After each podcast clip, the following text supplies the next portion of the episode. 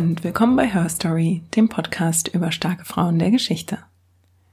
Mein Name ist Jasmin und ich erzähle euch alle zwei Wochen von einer Frau, die einen Platz in den Geschichtsbüchern verdient hätte. Wie immer als erstes natürlich ein ganz großes Dankeschön an diejenigen von euch, die Bewertungen geschrieben haben oder Sternchenbewertungen dagelassen haben.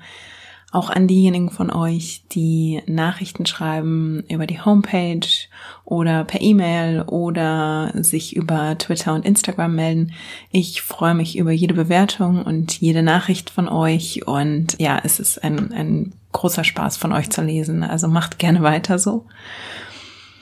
Heute will ich auch gar nicht zu lang mit der Vorrede mich aufhalten, denn heute ist eine besondere Folge. Ich habe mir nämlich Verstärkung geholt. Ich bin also heute nicht alleine. Her Story Pod meets Frauen von damals und ähm, erstmal Hallo, liebe Bianca. Hallo Jasmin. Sehr schön, dass du da bist. Und wir haben uns heute zusammengetan, um ja unsere beiden Themengebiete zusammenzubringen, weil sich das sehr gut überschneidet. Also ich schaue ja oft auf Pionierinnen und, und starke Frauen, die sich ihren Weg gesucht haben. Und du, liebe Bianca, kannst am besten beschreiben, was du machst. Ja, ich glaube, mein, mein Thema kann man irgendwie am besten umschreiben mit großteils irgendwie nicht heterosexuelle Frauen tun Dinge, von denen man viele irgendwie auch ein Stück weit differenziert betrachten muss. Und ja, da äh, trifft äh, das trifft doch auf unser auf unsere heutige Frau, würde ich sagen, beides sehr gut zu. Da finde ich, äh, wächst da doch zusammen, was zusammen gehört. Genau, denn heute soll es um Anita Augsburg gehen.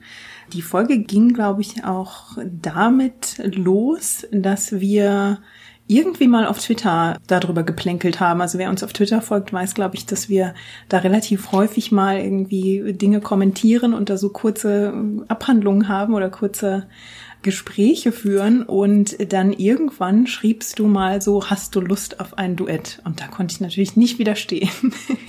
Genau, ich habe das eben gerade noch mal nachgeschaut. Das war im August. Da hattest du, glaube ich, irgendwas äh, retweetet oder gepostet, was mit Anita Augsburg zu tun hatte. Mhm. Und da entspann sich dann ein Gespräch und daraus kam dann diese Idee, mal ein Duett zu singen. Ja, und nun äh, ist es mhm. soweit. Also dann bleibt uns, glaube ich, gar nicht viel anders übrig, als da direkt mal mal reinzuspringen. Also wir sind jetzt in der Mitte des 19. Jahrhunderts. Und ich würde sagen, äh, ich lege einfach mal direkt los. Also ich werde mich ja so ein bisschen durch ihre Biografie erzählen und Bianca, die ja wahnsinnig viel über die Frauenbewegung dieser Zeit weiß, ist quasi heute die Expertin, die da jederzeit reingerätschen kann. Und ähm, jo, ich mache die Jahreszahl. ich mache die Frau, du machst die Jahreszahlen. Das klingt jetzt vielleicht ein bisschen genau. unsexy.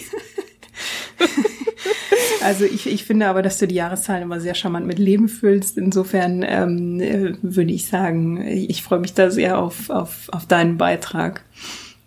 Ich würde einfach mal loslegen und zwar gehen wir ins Jahr 1857. Da wird am 22. September Anita Theodora Johanna Sophie Augsburg geboren. Also ähm, ja, interessante, äh, schöne Reihe an, an Vornamen, die sie da, die die Eltern da so ansammeln für ihre Tochter.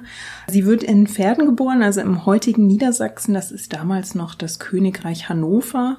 Und sie ist die jüngste von fünf Geschwistern. Das ist in der Zeit in der Familie noch so, dass die Söhne eigentlich traditionell Rechtswissenschaften studieren und der Vater ist äh, selbst auch in den Rechtswissenschaften aktiv und hat sogar, ist sogar in den Jahren 1848 noch mit auf die Straße gegangen während der deutschen Revolution, war dafür, glaube ich, sogar auch mal kurz in Festungshaft. Und das ist eine Sache, die Anita ähm, nach, ja, wirklich nachhaltig beeindruckt. Also das äh, wird sie später in ihrem Leben, da wird sie ein, zwei Mal sich darauf beziehen. Das ist auch was, was sie quasi mit Stolz trägt. Und ja, sie erfährt eine recht strenge Erziehung. Äh, da geht's drum, bloß nicht zimperlich zu sein. Und ich glaube, das nimmt sie sich wirklich auch sehr zu Herzen, wenn man später so auf ihre Persönlichkeit äh, schaut.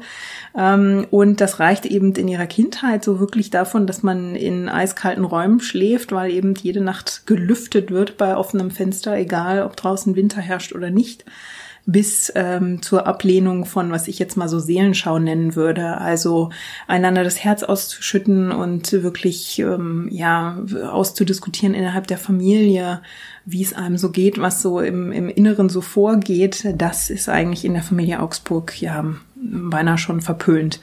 Und diese Art der Abhärtung, die wird sich in der Persönlichkeit von, von Anita Augsburg auch zeitlebens so ein bisschen spiegeln ja, die Mutter überlässt die Kinder eigentlich weitgehend sich selbst. Also die haben eine relativ freie Entwicklung. Und Anita liebt zum Beispiel Abenteuerbücher mit männlichen Helden. Da fiebert sie dann mit.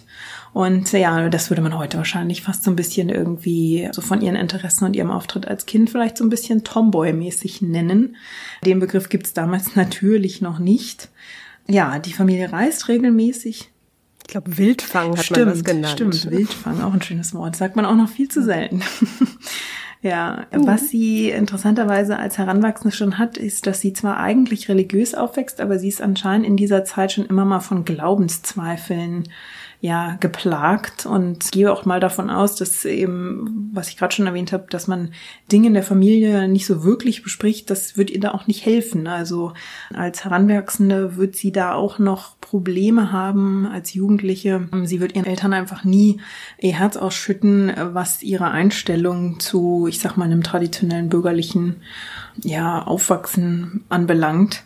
Die Familie reist regelmäßig und alle Kinder erlernen einen Beruf. Also ich habe ja gesagt, sie hat fünf Geschwister. Die Brüder werden Kaufmann und Landwirt und wandern sogar nach Argentinien aus. Eine Schwester wird Lehrerin und eine andere Schwester eröffnet später eine Malschule, die noch einen ja, Einfluss auf, auf Anitas Leben haben wird. Sie selbst ist auch künstlerisch interessiert und wird von ihrer Schwester ähm, im Malen und Zeichnen wahrscheinlich so ein bisschen sogar unterrichtet.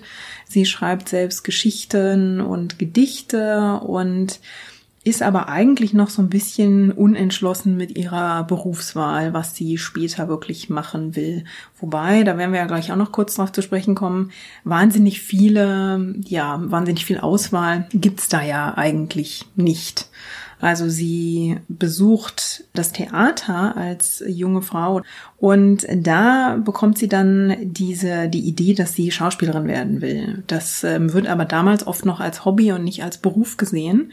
Und die Augsburgs haben dann so eine kleine Gartenlaube, in der Anita dann zu Hause als Jugendliche ähm, Mini-Aufführungen macht und sich da quasi als, als Laienschauspielerin verdingt. Und dann gibt's die Phase, dass sie quasi bis zur Volljährigkeit noch bei den Eltern wohnt und warten muss, ähm, das ist eigentlich die Phase der Einführung in die Gesellschaft, in der sich dann quasi Ehen anbahnen. Und das ist für Anita Augsburg wirklich eine sehr unglückliche Phase, in der sie sich eben, wie gesagt, nicht so wirklich ihren Eltern anvertrauen kann, dass sie sich mit dieser, mit diesem Lebensentwurf eigentlich so gar nicht anfreunden kann. Sie ist jetzt wirklich nicht so diejenige, die an Romantik interessiert ist, sondern ähm, findet gerade, wenn sie auch auf die Ehe ihrer Eltern schaut, die findet sie irgendwie ja sehr stoisch, sehr ja platt irgendwie. Also ihr fehlt der geistige Austausch. Das ist so das, was ähm, Anita eigentlich beeindruckt. Sie möchte, wenn überhaupt, dann mit jemandem nahe sein oder jemandem nahestehen, mit dem sie einen regen geistigen Austausch führen kann. Und ja, weil sie an diesen Gesellschaftsfunktionen und diesem Eintritt in die Gesellschaft nicht so wirklich interessiert ist, schreibt sie im Büro ihres Vaters Akten, damit sie eine Beschäftigung hat und damit auch ein bisschen Geld verdienen kann und sie ist kaum volljährig. Da wird ihr dieses Korsett, dieses, dieses bürgerliche Korsett in, in Pferden auch schon zu eng. Ähm, und dann entscheidet sie sich, sie will sofort ausziehen und sie sagt ihren Eltern, sie will Lehrerin werden und zwar in Berlin. Und dann zieht sie im Herbst 1878 nach Berlin, um das Lehrerinnenseminar zu besuchen. Und da kannst du ja, glaube ich, kurz was zu sagen. Genau, das Lehrerinnenseminar war äh, für Frauen damals eigentlich die einzige Möglichkeit, äh, wenn sie jetzt nicht gerade künstlerisch talentiert waren und von den Eltern, sagen wir mal, eine Ausbildung als äh, Künstlerin ermöglicht bekamen, ihre Bildungslaufbahn überhaupt fortzusetzen. Die Mädchenschule endete ja, wenn die Mädchen 15 Jahre alt waren. Und danach, wie du sagtest, ging das höhere Töchterdasein los. Also traditionell das Warten auf den Ehemann. Außer eine junge Frau ging dann noch aufs Lehrerinnenseminar. Das dauerte in der Regel zwei Jahre. Es gab aber auch einjährige Kurse. Und da Anita Augsburg, äh, glaube ich, eigentlich wirklich nie vorhatte, jemals vor einer Klasse zu stehen, entschied sie sich äh, für den absoluten Weg des geringsten Widerstands und der auch die wenigste Arbeit abverlangen würde, nämlich diese sogenannte Schnellpresse. Also ein ähm, einjähriger Lehrerinnenkurs, den sie, wie gesagt, in Berlin absolvierte. Da lebte sie in Pension bei zwei sehr kunstinteressierten Damen, was auch noch relevant werden sollte. Und ja, nachdem Anita Augsburg dann allerdings ein Jahr später mit dem Lehrerinnenexamen fertig war, hatte sie natürlich weder ein Interesse, in den Schuldienst zu gehen, noch äh, wieder nach Hause zu gehen, sondern sie schloss dann, um äh, den Eltern also noch ein Jahr Finanzierung ähm, abzuschwatzen, die äh, genau die Turnlehrerinnen-Ausbildung noch an. Mhm. Wie sportlich Anita Augsburg war, das äh, ist mir nicht bekannt. Aber wie gesagt, sie hatte ja auch eigentlich nie wirklich vor, Turnlehrerin zu werden, mhm. sondern vielmehr, ja, verbrachte sie dieses Jahr dann noch in Berlin, knüpfte Kontakte, auch zu einer Schauspielerin, bei der sie dann letztlich 1879, äh, 1880 in die Ausbildung gehen sollte. Genau, diese Schauspielerin war Johanna Bernhardt. Die war zu ihrer Zeit ja eine relativ bekannte Hofschauspielerin. Und ähm, Augsburg äh, geht bei ihr eben genau zwei Jahre in die Ausbildung. Also quasi dieses ganze Lehrerinnenseminar ist eigentlich fast ein bisschen eine Tarnung, weil sie eben ihrer, ihrer eigentlichen Leidenschaft als Schauspielerin nachgehen will. Ja, bisschen viel eine Tarnung. Ja. genau. Und sie äh, absolviert eben auch diese Ausbildung und scheint ähm, ja schon auch Talent gehabt zu haben. Sie spricht dann nämlich bei dem berühmtesten Tourneetheater Europas vor, der Meininger Hofbühne. Und da wird sie auch engagiert und geht mit denen dann tatsächlich erstmal in der ersten Saison auf Tournee. Und ist dann aber relativ schnell doch ja ein Stück weit desillusioniert, weil sie feststellt, da herrscht so die Regel, ähm, man führt halt immer die gleichen. Das ist Arbeit. Genau, das ist Arbeit. Aber sie findet es auch, glaube ich, ein bisschen uninspirierend, weil das offenbar da so ist, dass immer die gleichen Stücke aufgeführt werden. Das ist ja logisch, wenn ich auf Tournee gehe und jeden Tag in einer anderen Stadt bin. Und alle können auch irgendwie alles spielen, aber alle haben alles gleich zu spielen. Also, dass man sich auf der Bühne jetzt wirklich individuell in seine Rolle werfen kann und da eine individuelle Charakterrolle draus macht, daran ist man dort nicht interessiert. Und da fühlt sich Augsburg offenbar dann ja recht schnell unterfordert und gelangweilt. Sie reist dann zwar über Europas Bühnen, also sie hängt erstmal ihren Job dort eben bei den Meiningern an den Nagel und lässt sich immer mal wieder woanders engagieren. Also sie tritt tatsächlich auch in Riga und in Amsterdam zum Beispiel auf, aber sie kommt eigentlich nirgendwo so richtig an und sie ja, dümpelt so ein bisschen äh, rum, sage ich mal, und hat dann eine Anstellung beim Altenburger Hoftheater, wo sie etwas Erfolg hat und gibt ihre Schauspielkarriere dann aber 1886 doch auf. Unter anderem spielt da wohl auch mit rein, dass das finanziell jetzt nicht so wirklich sie über Wasser hält und ja, nach wie vor fehlt ihr einfach auch irgendwas. Also sie fühlt sich da so erfüllt, wie sie sich das vielleicht als Jugendliche im, in der Gartenlaube vorgestellt hat, wo es kein, kein Publikum gab. Ähm, ja, so scheint es sich dann tatsächlich in der Realität für sie nicht angefühlt zu haben. Und die Mutter stirbt auch im gleichen Jahr und so zieht Anita dann in diesem Jahr vorübergehend zu ihrer Schwester Amalie, die besagte Malschule leitet, von der ich ja, die ich ja vorhin schon mal erwähnt habe. Und dort trifft sie dann eine Schülerin ihrer Schwester Amalie, nämlich Sophia Hautsticker. Und die beiden verstehen sich sehr gut, haben sehr ähnliche Interessen und kommen dann gemeinsam auf die Idee, ein Fotoatelier in München zu gründen. Äh, vielleicht muss man noch mal ein, zwei Sätze zu Sophia Hautstecker sagen. Da kennst du dich ja auch relativ gut aus, Bianca. Ja, Sophia Hautsticker war zu dem Zeitpunkt 21. Also sie ist im, ich glaube, Januar 1865 äh, geboren und war die Tochter eines Amsterdamer Kunsthändlers. Und ich glaube, von dem hat sie vielleicht so ein bisschen auch äh, den unternehmerischen Sinn mitgebracht. Also Sophia Hautsticker war, würde ich mal vermuten, die treibende Kraft dahinter, äh, dass die beiden in München ein Fotoatelier aufmachten. Mhm. Also sie zogen nach München machten beide zusammen eine Ausbildung und eröffneten dann zusammen ein Atelier. Und das äh, fand ich, äh, ja, ich finde es so bezeichnend, wenn ich mir Sophia Rautsticker anschaue. Sie war eigentlich in dieser ganzen Frauenbewegung eine der ganz, ganz wenigen, die tatsächlich auf äh, Unternehmerinnentum setzte. Mhm. Und du hattest ja in deiner vorletzten Folge die wunderbare Margarete Steif thematisiert, die ein großes Unternehmen geschaffen hatte. Und du hattest auch gesagt, dass wir in Deutschland ja kaum von Unternehmerinnen in der Geschichte hören. Also selbst mhm. da, wo es sie gegeben hat, da wird einfach nicht über sie gesprochen. Und da kommen sie in der Wirtschaftsgeschichte einfach nicht vor. Mhm. Und was mich an der, äh, an der Frauenbewegung immer erstaunt, ist eigentlich, ist, äh, also ähnliches Problem, aber von der anderen Seite. Wir hören da kaum von Unternehmerinnen, weil es allerdings vermutlich auch relativ wenige gab. Also mich erstaunt da immer wieder, wie wenig diese doch sehr auf Emanzipation bedachten Frauen drauf setzen, tatsächlich eine Wirtschaftsmacht zu werden. Mhm. Also wir hatten unheimlich viele Selbstständige in der Frauenbewegung. Das waren aber in der Regel Freiberuflerinnen. Mhm. Dagegen ist ja natürlich überhaupt nichts zu sagen, aber ganz wenige, und darunter war eben Sophia Hautsticker, kamen mal auf die Idee, und Anita Augsburg dann eben auch, ein Unternehmen zu gründen, das einerseits die Frauen selbst ernährte, und sich aber selbst auch trug und nicht als Zuschussgeschäft von irgendeinem Erbe betrieben wurde und vor allen Dingen dann auch Arbeits- und Ausbildungsplätze für andere Frauen schuf. Mhm. Und das taten eben äh, Sophia Hautstecker und Anita Augsburg mit dem Hofatelier Elvira, wie sie es tauften. Und zudem hast du ja, glaube ich, noch ein bisschen was. Ja, also dieses Atelier, das du ja gerade schon angesprochen hast, das läuft auch ganz gut und ich glaube, das hat auch damit zu tun, dass, wie du schon sagtest, Hautsticker ja hm, auch, glaube ich, eine gute, eine gute Unternehmerin hat, da einen sehr guten Geschäftssinn hat und dann kommt noch damit dazu, dass Anita Augsburg relativ durch ihre ganze Interesse für diese Künstlerszene knüpft sie da schnell Kontakte. Und ja, bald wird dann eben das Who is Who der Münchner Künstler-Community dort fotografiert.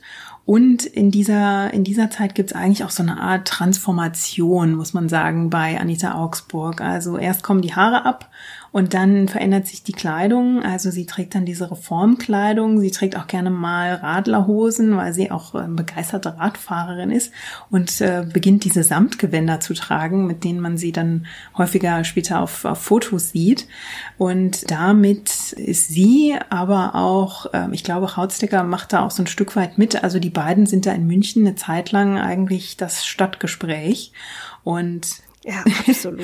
Ja. und Sie lassen sich ja dann auch einen Neubau bauen. Ähm, das erste Jugendstilgebäude mhm. Münchens ist das Atelier mhm. Elvira, was auch großes Aufsehen in der Stadt erregte. Mhm. Und ja, also Anita Augsburg pfeift da wirklich auf alle Konventionen. Also der Haushalt wächst, die beiden äh, wohnen ja mittlerweile zusammen. Dann gibt's einen Hund, dann schaffen sie sich ein Pferd an und ein Fahrrad hat sie auch. Und sie reitet das Pferd entweder wahlweise im Herrensattel, was damals ja auch schon die Augenbrauen quasi, wo die Leute schon die Augenbrauen hochziehen, oder sie radelt eben. Und das Fahrrad ist ja in der Zeit wirklich noch so ein Stück weit auch, ja, so ein Emanzipationssymbol. Also sie genießt das, glaube ich, auch da wirklich komplett auf die Konventionen zu pfeifen. Und ja, in diesem ganzen Zusammenhang äh, beginnen sich die beiden aber auch nicht nur wirklich in ihre Arbeit zu stürzen, sondern haben natürlich auch ein paar Interessen außerhalb ihres Ateliers. Und da gibt es dann erste Kontakte zur Frauenbewegung. Genau. Ähm, vor, äh, zunächst in der Form des Frauenvereins Reform, der sich zum Ziel gesetzt hatte, die Frauenbildung zu stärken und zu verbessern. Zu dem Zweck hat er sich dann 1891 auch umbenannt in Verein Frauenbildungsreform und dann hat er sich später nochmal umbenannt in Verein Frauenbildung, Frauenstudium. Es war ja in ganz Deutschland noch nicht möglich für Frauen das Abitur zu machen. Es war noch nicht möglich zu studieren. Die wenigen Frauen, die studieren gingen, die taten das äh, im Ausland, viele in Zürich zum Beispiel. Und äh, dieser Frauenverein Reform, der setzte sich eben für die Gründung des ersten deutschen Mädchengymnasiums ein, was dann 1893 auch eröffnet wurde. In Karlsruhe, das ist nicht ganz zufällig, weil Karlsruhe in Baden war und Baden war damals ja eine der einer der Bundesstaaten im, äh, oder der, eine der Provinzen, die als besonders fortschrittlich galten, besonders liberal. Mhm. Aber der Frauenverein Reform ähm, hielt eben auch Vortragsveranstaltungen ab, äh, betrieb ganz klassische Aufklärungs- und Lobby- und Propagandaarbeit, wie es damals hieß, wie so viele frauenpolitische Vereine der Zeit eigentlich. Mhm. Ja, Jahresversammlungen gab es natürlich auch. Im Oktober 1892 sollte die in München stattfinden.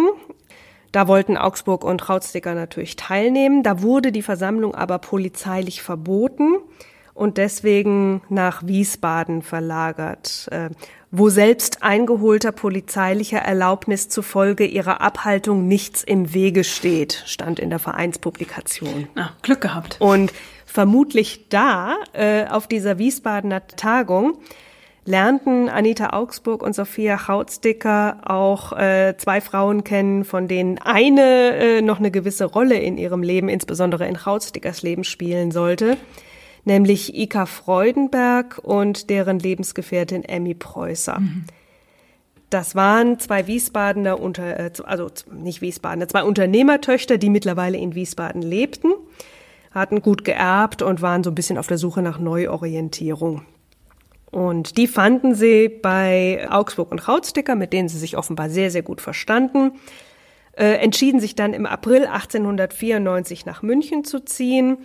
Und genau vier Tage später hat dieses äh, Kleeblatt dann, das heißt hauptsächlich Rautsticker, Augsburg und Freudenberg, selbst einen Frauenverein gegründet. Und zwar die Gesellschaft zur Förderung geistiger Interessen der Frau. Haben alle so eingängige Namen. Ja, super. Ne? Der Satiriker Ernst von Wolzogen, der mit Rautsticker und Augsburg ganz gut bekannt war, nannte diese Gesellschaft den kleinen Verein mit dem langen Namen. Der äh, musste sich auch in der Tat zweimal umbenennen, bis er dann 1899 endlich äh, einen griffigen Namen hatte. Aber immerhin als Verein für Fraueninteressen existiert er in München auch heute immer noch. Hm. Ja, Ika Freudenberg war Vorsitzende, ähm, Anita Augsburg und Sophia Rautsticker prominente Gründungsmitglieder und dieser kleine Verein, der wuchs extrem schnell an, weil wie du ja gesagt hast, ähm, Augsburg und Rautsticker sehr, sehr gut vernetzt waren, gerade auch in der äh, Künstler- und Literatenszene Münchens.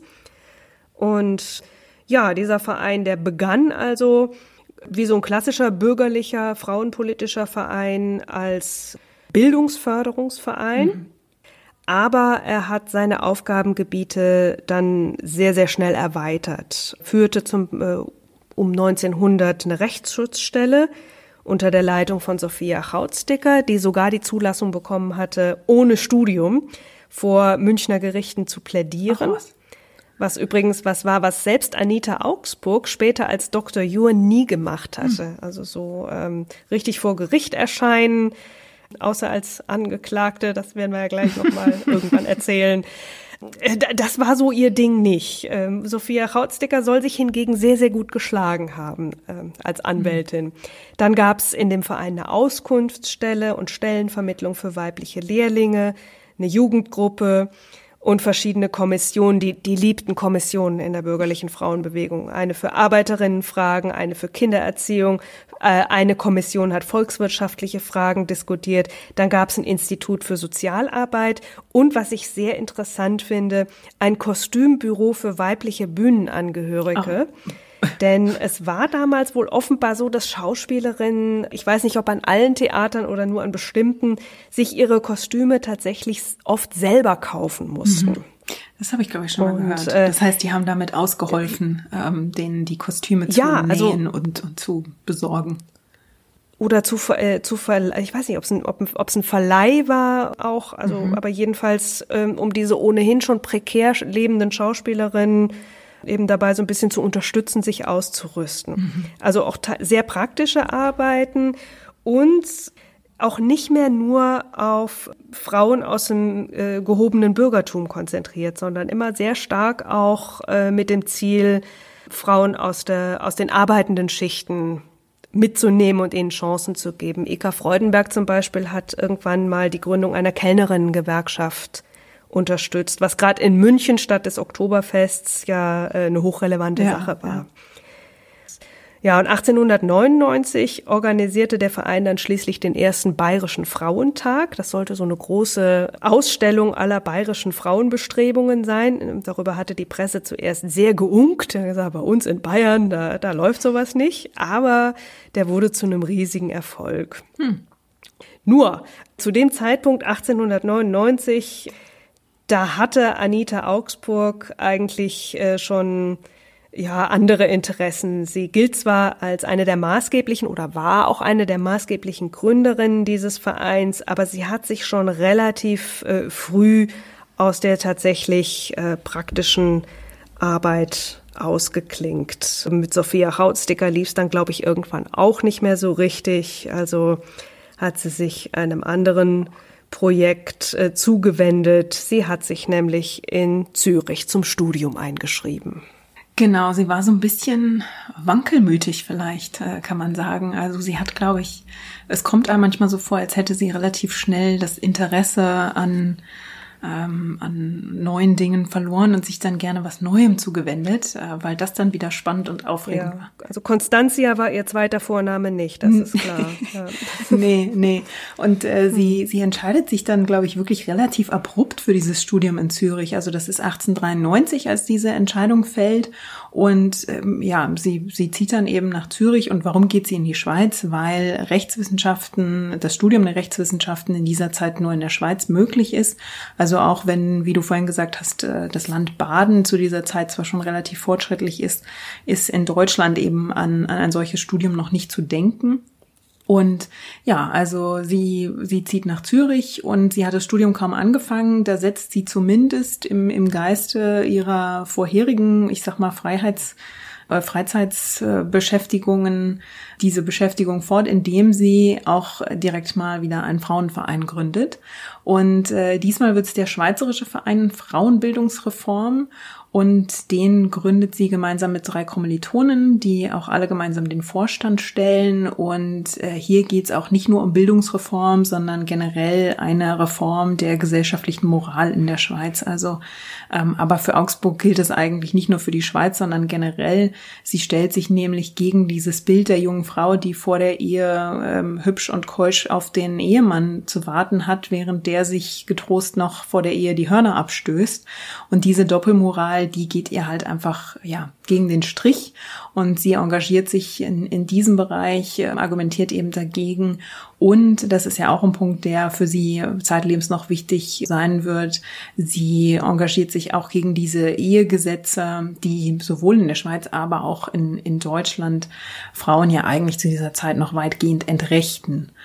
Und ja, dass sie sich in diesem Verein für ein anderes Eherecht engagiert hat, vielleicht auch mit dem Engagement von Emilie Kempin zu tun, die sich wiederum im Schweizerischen Juristinnenverein an den, beziehungsweise Juristenverein heißt er, der sich an den Verhandlungen des Schweizerischen Zivilgesetzbuches beteiligt. Und da bittet sie dann Anita Augsburg auch direkt um Unterstützung und die kann dann quasi ihre neuen juristischen Kenntnisse direkt schon mal in die Praxis übertragen und verfasst eine Stellungnahme zum Eherecht, das das Eherecht aus der Sicht der Frau beleuchtet. Und mit dieser, äh, mit dieser Argumentation, in der sie zum Beispiel die Gütertrennung fordert, um, da argumentiert sie offenbar so erfolgreich, dass äh, Kempin diese Schrift dann in der Schweiz auch direkt in 700 Exemplaren äh, an Bundesrichter und Juristen versenden lässt. Und ich glaube, Augsburg kann sich da so ein bisschen auf die Schulter klopfen und da vielleicht auch ein bisschen äh, verspürt er das erste Mal schon Stolz, wie sie sich eben in, nicht nur in diesem Verein und in dieser Szene, aber auch mit ihren neuen ja, Kenntnissen als, als Juristin oder in dem Fall noch als Jurastudentin da schon engagieren kann. Und sie fühlt sich insgesamt in Zürich äh, sehr wohl, lebt sich dort ja gewissermaßen aus. Also das ist für sie eine sehr unbeschwerte Zeit und interessant ist auch, wen sie dort so trifft. Zum Beispiel die junge Rosa Luxemburg, mit der sie gemeinsam auch einen internationalen Studentinnenverein gründet. Und die ziehen dann in ein eigenes Vereinshaus und geben sich wirklich sehr unabhängig, haben dann eine eigene kleine Bibliothek und auch ein eigenes Lokal. Da steht dann Klavier drin. Also da wird schon recht ausgelassen ja, nicht nur gefeiert, aber auch einfach ausgelassenes Leben geführt. Und das ist natürlich den männlichen Kollegen, den schnellen da die Augenbrauen relativ nach oben, wie sich die Damen des Vereins da so geben. Aber ja, also Augsburg ähm, pfeift da eigentlich auch drauf, was andere Leute von, von ihr denken. Und ja, obwohl sie in Zürich eigentlich so engagiert ist, hat sie schon in München auch immer noch ihre Finger im Vereinsleben. Ähm, sie allerdings ist es da so, dass sich so die, die Erinnerung an sie anscheinend ein bisschen gewandelt hat in dieser Zeit schon. Ähm, also sie schreibt in einem Brief an die Frauenrechterin Hedwig Kettler, mit der sie relativ lange in, in gutem Kontakt steht, dass man offenbar ja den Unmut auf sie auch auf den Verein Reform übertragen hat. Und ja, dass sie darüber ein Stück weit unglücklich ist und um diese also aus ihrer Sicht, um, um diesen Konflikt so ein bisschen aufzulösen, gründet sie die Gesellschaft zur Förderung der geistigen Interessen der Frau den sie dann als Gesellschaft auch extra anmeldet, weil es in München damals ja noch ein Vereinsverbot gibt. Und ähm, unter anderem, das wird wohl auch einer der Gründe sein, weshalb sie dann aber so ein bisschen Unmut heraufbeschwört zwischen sich und, und Kettler. Das hat dann auch damit zu tun, dass es um ein Beitrittsgesuch geht. Man will dem Bund deutscher Frauenvereine beitreten, der ja national ist. Also der soll, so wie ich das verstehe, korrigiere mich da gern, der soll ja auf nationaler Ebene im Prinzip die verschiedenen regionalen und lokalen Vereine so ein bisschen als wie eine Dachorganisation dienen, ne? Ja, Genau, also der Bund Deutscher Frauenvereine, der hat sich auch 1894 gegründet mhm. und ähm, das, das war ein Dachverband, der sehr viele Frauenbestrebungen in sich aufnehmen wollte, also die Frauenbewegung tatsächlich breit vertreten wollte.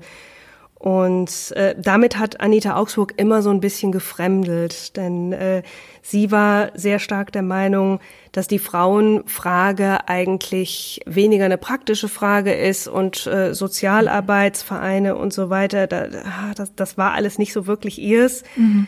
Und ich glaube, daran hatte sich, glaube ich, äh, ihr, äh, ihre Meinungsverschiedenheit mit Hedwig Kettler auch irgendwie entzündet. Also treten wir jetzt bei oder treten wir nicht bei? Und, ähm, mhm. Na, und interessant ja. ist es aber so, dass Augsburg diesem Verein beitreten wollte, so wie ich das gelesen habe. Und Kettler ist dann diejenige, die sagt, ja, nee, also eigentlich gibt's das Beitrittsgesuch schon oder man hat diesen Beschluss schon gefasst. Und Augsburg muss dann nach Zürich zurückreisen und Kettler versucht dann diesen Beitrittsbeschluss zu kippen und darüber ja, entzweien sich die beiden dann, da gibt's dann irgendwie Unmut und Augsburg ist da anscheinend so enttäuscht, dass sie erst aus dem Vorstand und dann 1895 ganz aus Kettlers Verein austritt. Und ja, dann hat sich das so ein bisschen erledigt. Das ist so eine Stimmt, da war was. Da hat Kettler hat hinter ihrem Rücken dann irgendwas ja, genau. Richtig. Und das, so genau. Und das ist, glaube ich, auch, ähm, aber was du angedeutet hast, ich glaube, der, der BDF, also der Bund Deutscher Frauenvereine, der sollte so ein bisschen, ähm, der, der krankte, glaube ich, genau daran, dass der eben so wahnsinnig viel in sich aufnehmen sollte, ne? weil das zum Teil so sehr unterschiedliche Bestrebungen waren. Das ist natürlich eine schwierige Position. Und wenn man dann jemanden wie Anita Augsburg hat, die da wirklich sehr, sehr genaue Vorstellungen hat, und da war sie ja nicht alleine, würde ich mal sagen. Mhm. Ja, dann, dann kann es eben zu Situationen kommen, das werden wir ja noch sehen, dass Anita Augsburg, wenn ihr dann irgendwas nicht passt, relativ schnell dabei ist, sich dann umzudrehen, äh, abzudampfen und dann zu sagen, dann mache ich halt mein eigenes Ding und äh, gründet dann genau, gründet dann direkt genau. einen eigenen neuen Verein. Ne? Also ja, ja, das ist so bei Anita Augsburg so ein Muster, was sich immer durchzieht. Und da war der BDF halt komplett anders. Mhm. Die wollten eben nach dem Muster auch ähm, des Internationalen Frauenrats ja, einen Dachverband gründen, weil sie auch sagten, wir wollen uns, also der Gedanke dahinter war ursprünglich, wir wollen uns international ver vernetzen als deutsche Frauenbewegung. Mhm. Dafür müssen wir aber, damit die anderen Frauenvereine äh, aus den anderen Ländern irgendeinen Ansprechpartner oder eine Ansprechpartnerin haben, brauchen wir eine Art Dachverband, dass wir auch an internationalen Konferenzen mhm. teilnehmen mhm. können zum Beispiel. dadurch haben die sich dann organisiert und intern war dann eben der Gedanke, wir wollen so viele Frauen wie möglich an die Frauenbewegung heranführen. Mhm. Und deswegen äh, haben die auch versucht, in begrenztem Maße auch, sagen wir mal, Hausfrauenvereine, auch die konfessionellen Vereine anzusprechen. Das hat nicht so richtig geklappt. Der Deutsche Evangelische Frauenbund, der war mal ein paar Jahre drin, aber das hat nicht so wirklich funktioniert. Also die ließen sich nicht so richtig an die Frauenstimmrechtsfrage ranführen. Aber wie gesagt, der BDF war halt eben, ich sage mal, so ein, so ein bisschen so ein ja. schwererer Tanker. Und das, sowas kam Augsburg mhm, überhaupt nicht mhm. entgegen.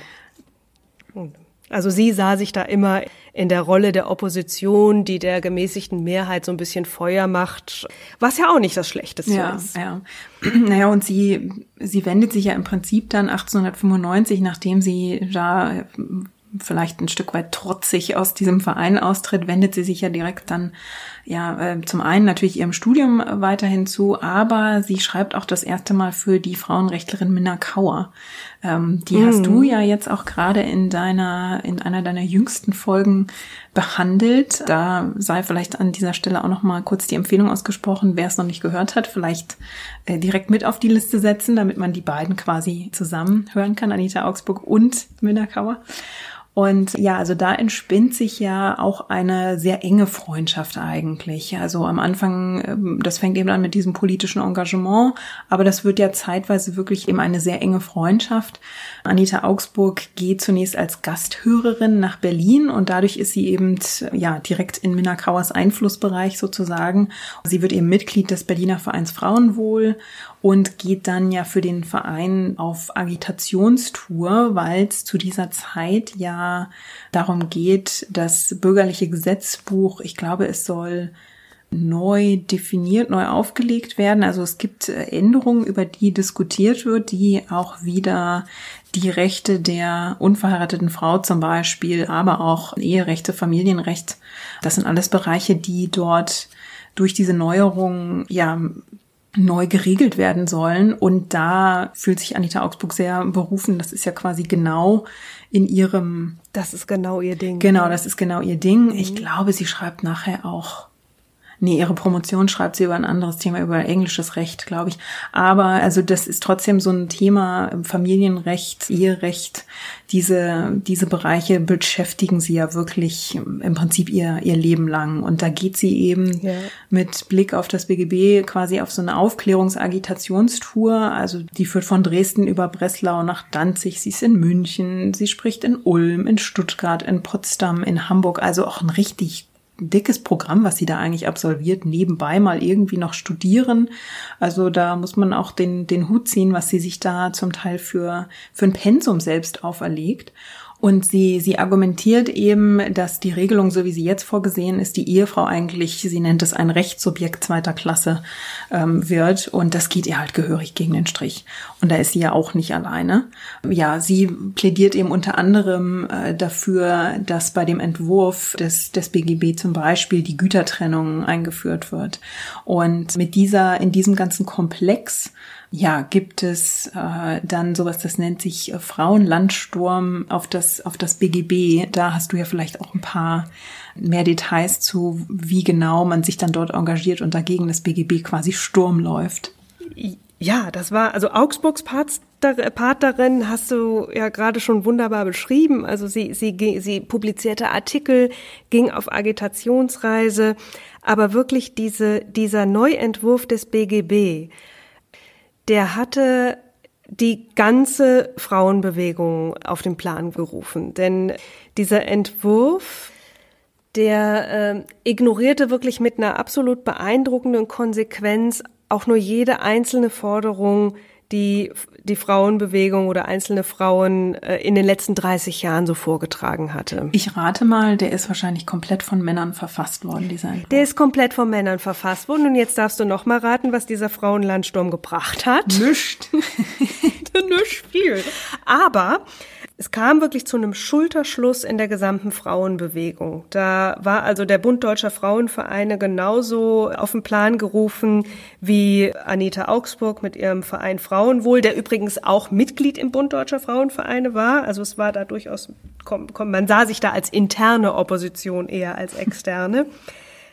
Ja, das war, also es kam wirklich zu einem massiven Aufbegehren der Frauenbewegung. Und gerade Anita Augsburg hat in dieser Zeit, genauso wie du sagtest, ihre, sich ihre Sporen verdient als Publizistin mit scharfer Feder. Mhm. Also publiziert hatte sie schon, schon länger. Ihr allererster bekannter Artikel, der ist von 1889. Da war sie noch begeisterte Fotografin und ähm, da schrieb sie einen Text, äh, der eigentlich eine ganz praktische Berufsberatung war, wo sie ein ziemlich genaues Bild der freiberuflichen und selbstständigen Fotografin vermittelt.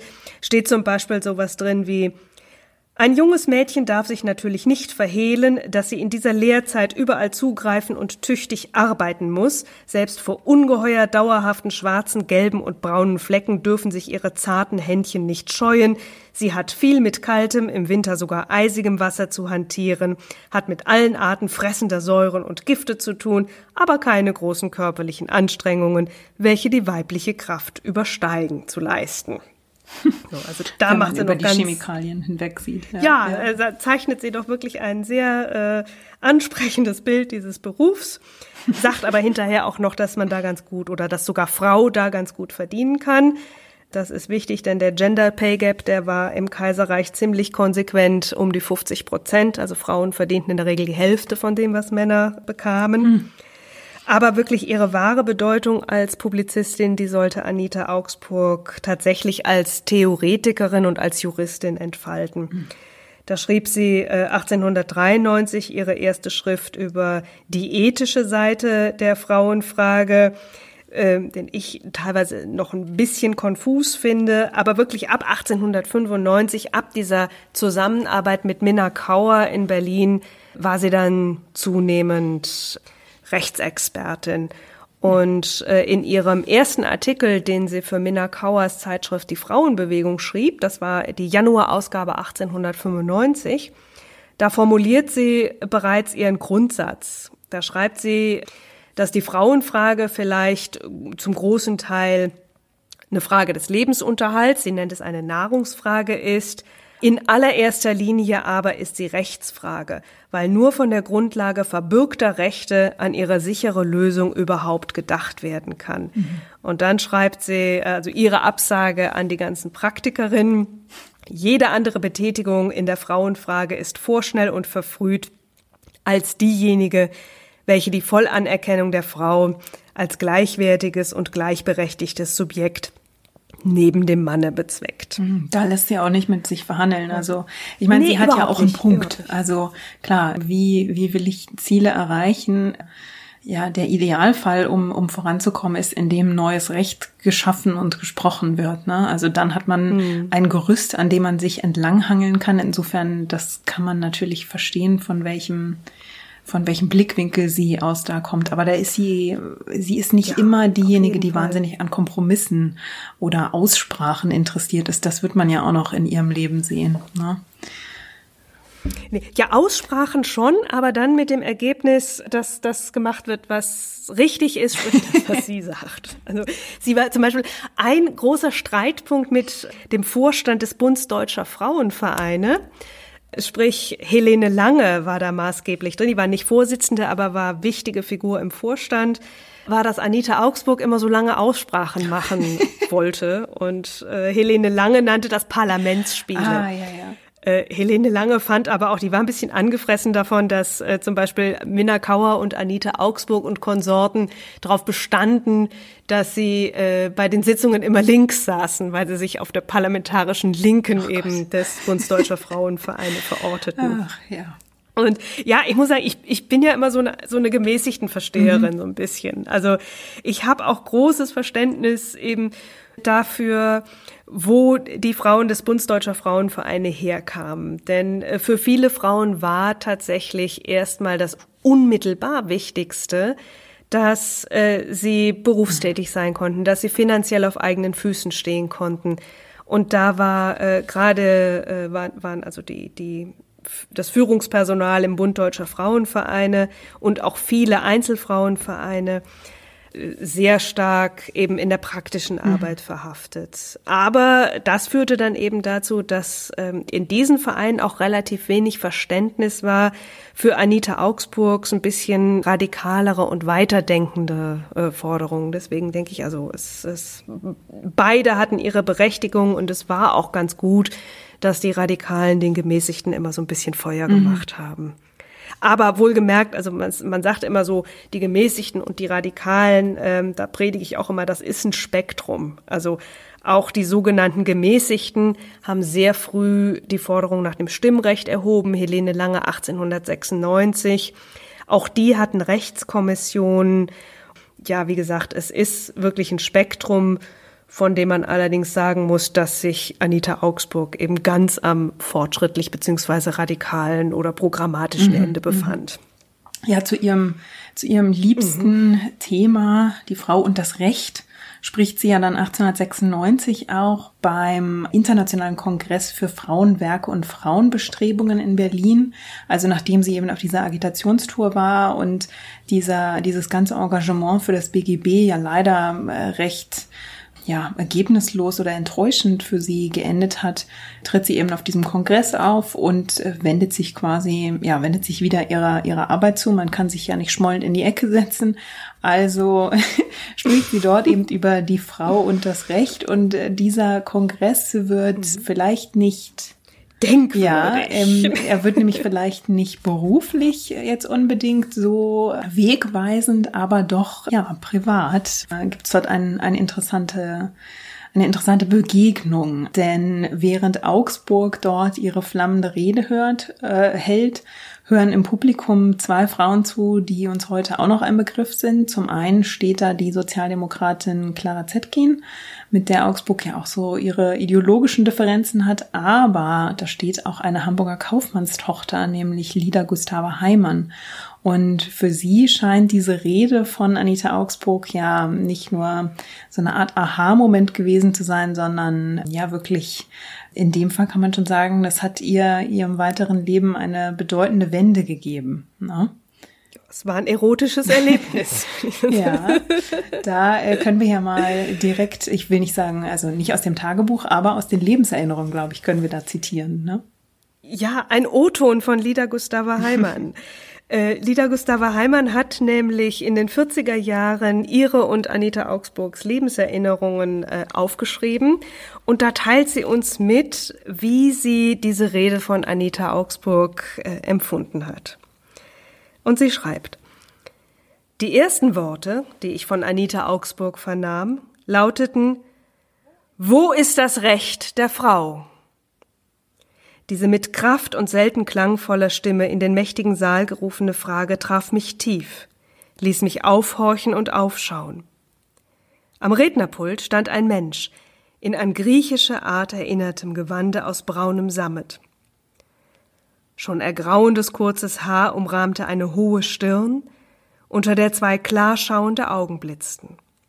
Ein scharfes Profil stand in merkwürdigem, aber nicht unharmonischem Kontrast mit einem liebreizvollen kleinen Munde, Kinn und kleinen Ohren. Die Klarheit ihrer freigehaltenen Rede, die Schärfe ihrer Beweiskraft und hernach in der Diskussion die kompromisslose Verteidigung der von ihr aufgestellten, von anderen angezweifelten Behauptungen, das alles imponierte mir restlos. Hier vereinte sich starkes Selbstbewusstsein mit einer völlig natürlichen, uneitlen Art sich zu geben. Alles in allem ein kraftvoller Mensch. Jahrzehntelange Freundschaft und Lebensgemeinschaft haben mich an der Richtigkeit meines ersten Eindruckes niemals zweifeln lassen. Ist ja fast noch ein bisschen eine Liebeserklärung, ne? Also. Ja, gut, ich meine, Lida Gustava Heimann hat, glaube ich, ich weiß nicht, ob sie überhaupt jemals an der Richtigkeit irgendeines ersten Eindrucks von ihr selbst gezweifelt hat, aber äh, Aber das, ähm, ja, ist deutlich. Auf jeden Fall, ja. Jetzt kann man zu, muss man vielleicht äh, zwei Sätze zu Lida Gustava Heimann sagen, weshalb es da vielleicht so geklickt hat, war, ähm, weil die beiden schon auch ein paar Gemeinsamkeiten gefunden haben. Also Heimann hatte auch eine relativ unglückliche Kindheit, kam aus einer wohlhabenden Familie, fühlte sich aber ähnlich wie Anita Augsburg da so ein bisschen wie im Käfig und ja, ist eben auch von diesem Ehekonzept nicht überzeugt und sieht auch ähnlich wie Anita Augsburg die Ehe ihrer Eltern und findet sie wenig ideal. Und Heimann verweigert sich dann auch recht früh, wirklich recht offen gegenüber ihrer Familie diesen Traditionen der Eheanbahnung und beschließt, dass sie niemals heiraten wird. Und da wird sie, glaube ich, bei Anita Augsburg mit dieser ja, Entscheidung auch offene Türen eingerannt haben. Da, glaube ich, lagen die beide wirklich sehr auf, auf einer Wellenlänge. Und mit dem Tod ihres Vaters erbt äh, Heimann dann und wird finanziell unabhängig und äh, mit 28 bezieht sie dann ihre erste eigene Wohnung und blüht da regelrecht auf. Also sie ist jetzt diesem goldenen Käfig quasi entronnen und kann dank dieser finanziellen Unabhängigkeit sich der sozialen Arbeit zuwenden und kommt darüber dann quasi auch in den Kontakt mit der Frauenbewegung. Und deshalb findet sie sich dann eben auf diesem Kongress wieder, wo sie diesen, diese sehr schicksalhafte Begegnung mit Anita Augsburg hat. Was genau das nach sich zieht, da werden wir ja nachher noch ein bisschen was überhören. Das wird sich ja, die beiden werden sich ja noch, noch durchziehen. Wenn man jetzt nochmal auf, wieder zurückblickt auf Anita Augsburg, was macht sie in diesem Jahr 1896, 97? Sie meldet ihre Promotion an. Sie beendet also jetzt, kommt quasi ans Ende ihres Studiums und legt auch im Juli 1897 dann die mündliche Prüfung ab und besteht sie mit der Note das wird äh, right, glaube ich, ausgesprochen. Ähm, so, das ist so ein ging so, ne? So, also, genau, also mhm. Äh, da habe ich mich kurz gefragt, ja, spricht sich jetzt right aus wie im, im Englischen oder ist es wirklich, äh, kommt es aus dem Lateinischen? Rite, jedenfalls, äh, also ich glaube, worauf wir uns einigen können, es klingt nicht nach Summa cum laude. Also äh, das ist, kann man, äh, das können wir noch auch ohne das große Latinum ja herausfinden. Und mit diesem, mit der Promotion in der Tasche zieht sie jetzt nach Berlin, obwohl sie Berlin eigentlich nicht so besonders mag. Aber sie hat in Berlin guten Anschluss. Ähm, sie zieht dort zum einen mit einer ehemaligen Kommilitonin zusammen, beziehungsweise mit einer Studentin, die sie noch aus Zürcher Zeiten kennt, der Ärztin Agnes Hacker. Und mit diesem Umzug vermeidet sie ja dann auch, sich ja mit Sophia Hautsticker genauer auseinanderzusetzen, mit der sie eigentlich noch liiert ist, mit der es aber nicht mehr so läuft. Also man hat sich offenbar nee. entfremdet, ne? Und Augsburg leidet da anscheinend auch drunter, aber die Konfrontation oder die Aufklärung in diesem Fall ist ihrer, ihrer Sache nicht. Nee, und das ist ganz seltsam, denn in dieser Zeit taucht auch noch ein anderer Name auf, ähm, nämlich Katharina Erdmann. Und über die ist so gut wie gar nichts bekannt. Die muss eine Weile auch da in der Berliner Frauenbewegung aktiv gewesen sein. Die war eigentlich, soweit ich das überblicke, bei niemandem beliebt, außer bei Anita Augsburg. Die beiden waren eine Zeit lang sehr eng. Minna Kauer äh, nannte Erdmann wohl den Klebstoff, weil sie immer so an Anita Augsburg dran klebte und hat so ein bisschen immer mitgefiebert, dass Anita Augsburg sich vielleicht doch ein bisschen enger an Agnes Hacker äh, anschließt, aber das hat auch nicht so richtig geklickt. Also da weiß man, da war Anita Augsburg, glaube ich, auch so ein bisschen auf der Suche. Äh, denn wie gesagt, von Rautsticker hatte sie sich entfremdet, obwohl die beiden noch zusammen ein Haus bauten, aus welchem Grund auch immer. Und äh, ja, und Heimann kannte sie schon. Das war allerdings eine recht langsame Annäherung. Also da war bei Anita Augsburg in dem Moment wohl so einiges im Fluss. Mhm. Naja, und dann ähm, geht sie ja auch, dann intensiviert sich ja auch diese Freundschaft mit Minna Kauer in dieser Zeit nochmal sehr. Ne? Also die beiden scheinen ja eine Zeit lang fast nur im Duo aufzutreten. Die sieht man in den gängigen Kreisen irgendwie immer zusammen. Die sind dann gemeinsam im Reichstag, berichten über die Beschlüsse dort, dann wird abends auf, treten sie auf, da wird dann diskutiert. Also in diesen Zirkeln gibt's die wirklich offenbar immer im Doppel. Und ja, Augsburg zieht ja dann auch bald in den Vorstand von Kauers Verein Frauenwohl ein und hilft ihr dann ja auch bei der Herausgabe ihrer Zeitung, der Frauenbewegung, für die sie ja dann in der Folge auch regelmäßig schreibt. Und dann, also ich weiß nicht genau, was da passiert, aber zumindest die persönliche Beziehung lockert sich dann wieder. Man arbeitet zwar politisch weiterhin eng zusammen, aber man hängt eben nicht mehr ständig so einander, ich sag mal, auf der Pelle wie vorher. Kauer scheint zumindest drunter zu leiden, dass Sophia Hautsticker ja, obwohl man sich da entfremdet hat, auch immer noch im Bild ist, weil du ja schon sagtest, die leben in München eigentlich offiziell noch zusammen, die äh, bauen dann noch gemeinsam ein Haus. Also ja. diese, diese ganze Konstellation, warum Augsburg da, ja, nicht irgendwie ein bisschen aufräumt, da, das wäre vielleicht auch ein, eine Frage für einen Beziehungstherapeuten. Also da werden wir nicht viel zu sagen. Und wer ist Katharina Erdmann? Genau. genau. Und äh, ja, also was man dann, was man dann weiß, ist, dass um die Jahrhundertwende es dann doch irgendwie zum, zum Schluss kommt. Ne? Also da ist dann Schluss zwischen Hautsticker und Anita Augsburg. Und dann mhm. tritt ja dann quasi Auftritt Ika Freudenberg, die in München eintrifft und plötzlich leben dann Sophia Hautstecker und Ika Freudenberg zusammen, ne? Und ja, wobei ich habe rausgefunden, dass das so plötzlich, glaube ich, gar nicht war. Hm. Denn ich bin ja, also mein Thema sind ja diese weiblichen Lebensgemeinschaften in der Frauenbewegung und in dem Zusammenhang bin ich Ika Freudenbergs äh, erster Lebensgefährtin mal so ein bisschen nachgestiegen, weil es über die in der Literatur immer nur hieß, sie lebte mit einer Freundin zusammen, die sie bis zu ihrem Tod pflegte. Mhm. Und das ist auch in der Tat so. Also diese Freundin hieß Emmy Preußer. Das ging aus Ika Freudenbergs Testament hervor. Starb 1899. Mhm. Und Freudenberg und Rautsticker müssen schon sehr, sehr eng befreundet gewesen sein, denn auf der Sterbeurkunde von Emmy Preußer ist, also der standesamtlichen Urkunde, ist die Unterschrift von Sophia Hautsticker. Also Sophia Hautsticker mhm. ist zum Standesamt gegangen und hat den Tod von Amy Preußer angezeigt. Also gab es da auf jeden ähm, Fall schon mir irgendwie, Kontakt, ja. Dass, ja, dass die, dass da irgendwie schon ein sehr, sehr enger Kontakt war. Und es waren auch, also dieses Haus in der Königinstraße, was sich Hautsticker und Augsburg zusammen hatten noch bauen lassen, das hatte wohl auch zwei abgetrennte Wohnungen. Hm. Da zog Ika Freudenberg nach oben, Sophia Chautsticker nach unten. Und ja, offenbar war das dann, also zuerst mal vielleicht so ein Wohnarrangement, aber irgendwann war das auch. Blieb die Wohnungstür ähm, nur noch nominell. Also irgend, ja genau. irgendwann waren die beiden dann ein Paar und wurden auch so wahrgenommen. Ja. Und Anita Augsburg. Also bei denen war es dann auf jeden Fall klare Sache. Ja. Und Anita Augsburg geht ja erstmal ins Kloster, aber zumindest nur um dort zu wohnen. Also sie wird jetzt nicht Genau. Und dann zieht sie um die Ecke von von Freudenberg und Rautstecker. Ja, ja. Und ähm, ja, das Jahr 1899 hast du ja gerade schon erwähnt. Da geht's ja dann auch, also wer jetzt geglaubt hat, dass wir vorher schon ja eine, eine Reihe von Vereinen genannt hatten, da geht's ja jetzt. Oh, kommen noch ein paar. Genau, da geht's ja jetzt auch ein bisschen rund, ne? Also ja.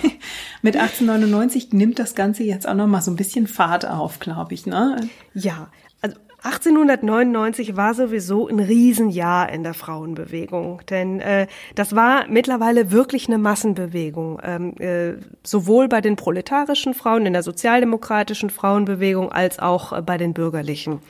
Da gab es in der Zusammenarbeit immer so ein bisschen Probleme, zumal in Preußen Frauen ja auch die politische Betätigung verboten war. Das heißt, äh, Frauenorganisationen mussten immer gucken, dass man ihnen nicht vorwerfen konnte, sozialdemokratisch zu sein, sonst hätte man sie aufgelöst. Aber es gab auch andere Fremdeleien zwischen den beiden Flügeln. Aber jedenfalls hatte der Bund Deutscher Frauenvereine mittlerweile über 100 Mitgliedsvereine mit Zehntausenden Mitgliedern. Es gab äh, ja gerade auch nach dem gescheiterten äh, BGB, also dem beziehungsweise dem verabschiedeten BGB ohne Einarbeitung der Forderung der Frauen, mhm. Themen ohne Ende. Und da ist auch klar, dass die Frauen sich nicht immer über alles einig mhm. waren. Weiß man eigentlich so ähm, ungefähr, wie viel Frauen insgesamt in dieser Zeit so grob sich in, in diesen ganzen verschiedenen Vereinen engagiert haben? Also wie, wie groß die Frauenbewegung zu der Zeit war? Also es gibt so punktuelle Zählungen. Ich habe die Zahlen jetzt gerade nicht im Kopf, weil der Bund Deutscher Frauenvereine war ja ein Dachverband. Mhm. Und also wie gesagt, der hatte, genau weiß ich es nicht, aber es war eine hohe fünfstellige Zahl an Mitgliedern. Mhm. Dann gab es natürlich, ab, äh, abgesehen davon, noch die sozialdemokratischen Frauen. Ich meine, wir sprechen ja beim Bund Deutscher Frauenvereine nur über Frauen aus dem mittleren bis gehobenen Bürgertum. Und das sind, äh, auch wenn die die wahrnehmbareren sind, ja immer noch zahlenmäßig die Minderheit der Frauen gewesen. Und äh, da waren also ein paar zigtausend, äh, das war schon stolz. Plus die ganzen ähm, konfessionellen Vereine waren zu dem Zeitpunkt noch nicht da. Das heißt, Frauenbewegung ist ja auch die Frage ist, was definiere ich jetzt als Frauenbewegung? Also was ist mit den katholischen Frauenvereinen, den äh, vielen, vielen jüdischen Frauenvereinen, die sich oft auch als soziale äh, Vereine definierten, aber teilweise durchaus auch in der Frauenbewegung sehr aktiv ähm, drin waren, zum Beispiel Alice Salomon mit ihren äh, Mädchen- und Frauengruppen für soziale Hilfsarbeit. Also, das also heißt, ich denke die Zahlen gehen zum Teil weit auseinander. Ja, das kann sehr auseinandergehen. Und ich würde sagen, also wir müssen deutlich sechsstellig denken insgesamt. Ja, und dann ist eben die Frage, wie organisiert man sich, wie forscht, trägt Frau jetzt ihre Forderungen vor und äh, dann ist klar, je größer so eine politische Bewegung wird, umso wahrscheinlicher ist auch, dass man sich in strategischen Fragen, dass man da ein bisschen auseinandergeht. Und dann gibt es sicherlich auch ein paar Temperamentsfragen, denn in politischen Bewegungen spielt das Menschliche ja auch immer eine Rolle. Und so kam es dann halt 1899 im Oktober dazu, dass, ich glaube, es waren zuerst sechs Vereine um Minnakauers Verein Frauenwohl, sich ähm, im Reichstag trafen. Die hatten da einen Raum äh, zur Verfügung gestellt bekommen, um den Verband fortschrittlicher Frauenvereine zu gründen. Also explizit mit dem Ziel, der Mehrheit ein bisschen Dampf zu machen und äh, die Forderungen forscher und programmatischer vorzutragen. Und da waren Augsburg und auch Heimann natürlich ganz, ganz vorne dabei. Da gibt's ein sehr schönes Gründungsfoto, das äh, die Frauen, da ich glaube sechs, sieben oder acht Frauen im Reichstag zeigt bei der Vereinsgründung. Ach, ist das das Foto, wo die alle nebeneinander stehen und so seitlich in die Kamera schauen? Nee, das, das ist in München entstanden. Das ist aber auch, also da ist Anita Augsburg drauf, Marie Stritt, das war damals die Vorsitzende des Bundes Deutscher Frauenvereine, äh, Lilly von Geschitzky, ganz interessant, die war von der sozialdemokratischen Frauenbewegung, Minna Kauer und Sophia Chautsticker. Das war, und das ist, das war, ist im Hofatelier Elvira wohl entstanden. Ach, also quasi im eigenen Haus, äh, mhm. Eigenproduktion, im eigenen genau. Studio selbst gemacht. Dann meinst du dieses Foto mit mhm. diesen tollen Sesseln und dem auch, den auch sehr tollen, selbstbewussten Blicken in die Kamera? Ja, in, in, wo, wo drei Stück im Sessel sitzen und drei Stück hinten stehen. Ja, genau. Das war das Orga-Komitee des äh, Frauenkonferenz, der Frauenkonferenz von äh, 1912. Ich kann das Bild in die Shownotes mal verlinken. Da gibt's auch mehrere aus mehreren Winkeln. Das war da sitzt Minna Kauer so ein bisschen wie eine Königin in der Mitte und äh, Augsburg steht da und äh, Heimann ist auch drauf. Und wir verlinken es mal. Ja, das müssen wir echt verlinken. Dann kann ich jetzt auch aufhören mit dem lustigen Fotoraten und die Leute wissen auch, wovon ich spreche. Ja, also das war, das ist soweit ganz kurz die Geschichte des Bundsdeutscher Frauenvereines äh, und des, des Verbands fortschrittlicher Frauenvereine. Da gab es natürlich auch mehrere Faktoren, die zu dieser äh, Teilung geführt hatten. Unter anderem war es eben auch eine sehr stürmische Generalversammlung in Hamburg äh, 1898, wo, glaube ich, Helene Lange den Vorsitz geführt hat. Und ich glaube, das war die, die Sitzung, wo Helene Lange so ein bisschen angenervt davon war, dass äh, Augsburg und Kauer Parlament gespielt hatten. Also wie gesagt, es menschelte da auch deutlich. Mhm, mh. Mhm. Ja. ja, aber Augsburg zog sich ja zu dem Zeitpunkt auch teilweise ganz gerne so ein bisschen ins Privatleben zurück. Ja, das ist eine ganz interessante Zeit, weil sie mal wieder sich quasi einer neuen ja, Beschäftigung zuwendet. Äh, sie wird jetzt nämlich auch Landwirtin. Also 1904 ziehen Anita Augsburg und Lida Gustave Heimann aufs Land. Die haben da, glaube ich, auch noch mal so eine Art Schnellausbildung gemacht, weil ähm, Anita Augsburg offenbar schon länger mit diesem Gedanken geliebäugelt hatte, Landwirtin zu werden. Und Erst haben sie so ein relativ kleines ja, Gehöft, wo sie nur Gartenarbeit verrichten, ein bisschen Gemüse anbauen. Und Augsburg ähm, hat aber direkt schon wieder ein bisschen größere oder höhere Ziele gesetzt. Und deswegen übernehmen die beiden dann einen Hof in Oberbayern. Der hat dann alles, also Obstplantage, Wiesenwirtschaft, Viehbestand. Äh, es gibt, glaube ich, auch so eine Art Torf, äh, Torf oder Moor. Und äh, die bauen dann Obst und Gemüse an, beginnen dann auch noch eine Schweinezucht äh, und ziehen eben Das Holz als Vegetarierin, ja. Genau, das wollte ich jetzt auch als nächstes so. sagen. Genau, die, die beiden haben nämlich eigentlich, die stehen da ein bisschen vor einem Dilemma. Die sind nämlich beide Vegetarierinnen und es geht ihnen dann doch sehr nah, dass sie die Viehhaltung brauchen sie zum wirtschaftlichen Überleben. Aber sie haben schon so ihre Probleme damit, dass sie das Vieh dann an den Schlachter verkaufen müssen. Also da, da stehen sie wirklich so ein bisschen vor einem Dilemma, entscheiden sich da, glaube ich, aber zumindest zunächst eben für, ja, das, sie brauchen es eben aus wirtschaftlichen Gründen, also führt da erstmal kein Weg dran vorbei. Aber ihre Liebe für Tiere kommt unter anderem auch, ja, darin, darin zum Ausdruck, dass sie ein sehr heißgeliebtes Eselspaar halten, die dann auch später in den Lebenserinnerungen auftauchen. Und die beiden sind auf die Namen Tristan und Isolde getauft. Das finde ich auch sehr, sehr schön. Also, ja, die werden eben, wie gesagt, in, der, in den Lebenserinnerungen später auch beschrieben, bekommen dann eigenen Platz. Das sagt, glaube ich, sehr viel aus. Ja, und die bekommen teilweise, treten die greifbarer als Persönlichkeiten hervor als so mancher Mensch. ja, es äh, gibt, glaube ich, auch so den einen oder anderen Rückschluss vielleicht darauf, wie die beiden ihre unmittelbare Umwelt auch wahrgenommen haben. Ne? Ja, also was man aber auch sagen muss zu dieser, dieser Landwirt-Geschichte ist, dass wenn, wenn man so ein großes Gut hat, und die beiden bauen dieses Gehöft wirklich zum, zum Gutshof aus. Das kann man natürlich nicht alleine betreiben. Und ja, da werden sie im Prinzip, gehen sie eigentlich wieder unter die Unternehmerinnen. Und dank, ich würde mal sagen, dank Heimanns guter Finanzlage auch können sie diesen, diesen Siegelhof, so heißt er, eben zum Gutshof umgestalten, aufbauen. Und um den dann zu betreiben, gibt es dann wirklich so eine kleine Armee an Mägden und Hausangestellten, Tagelöhnerinnen, Gärtnerinnen, alles, was man so braucht. Und da schauen sie schon drauf, dass sie bevorzugt Frauen anstellen und da auch Frauen Arbeitsplätze schaffen. Also das fand ich schon auch einen, einen interessanten, ja, einen interessanten Aspekt dieses ganzen Abenteuers auf dem, auf dem Land. Die beiden scheinen sich da wirklich sehr wohl zu fühlen und ihr Leben ist da, glaube ich, auch so ein bisschen zum einen selbstgewählte Isolation, aber dadurch isolieren sie sich natürlich auch ein bisschen von der Frauenbewegung in dieser Zeit, ne?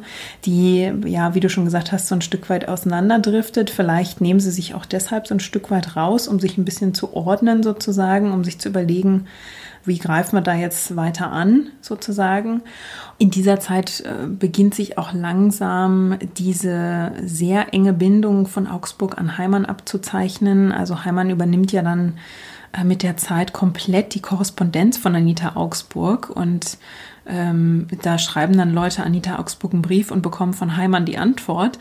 Und die tritt ja da auch nicht immer so wahnsinnig diplomatisch auf. Und ja, also die scheint da auch ein bisschen brüsk gewesen zu sein. Und äh, zum Beispiel die liebe Minna Kauer ist da auch wieder zunehmend enttäuscht. Also ich glaube, die und, und Heimann, also Kauer und Heimann sind, glaube ich, enge Freundinnen waren die auch nie, würde ich mal sagen. Nie, na um Gottes. Also Minna Kauer hat über Lida Gustava Heimann mal gesagt in einem Brief an eine Freundin, Lida Gustava Heimann hat ein Loch, wo andere Menschen Gemüt haben.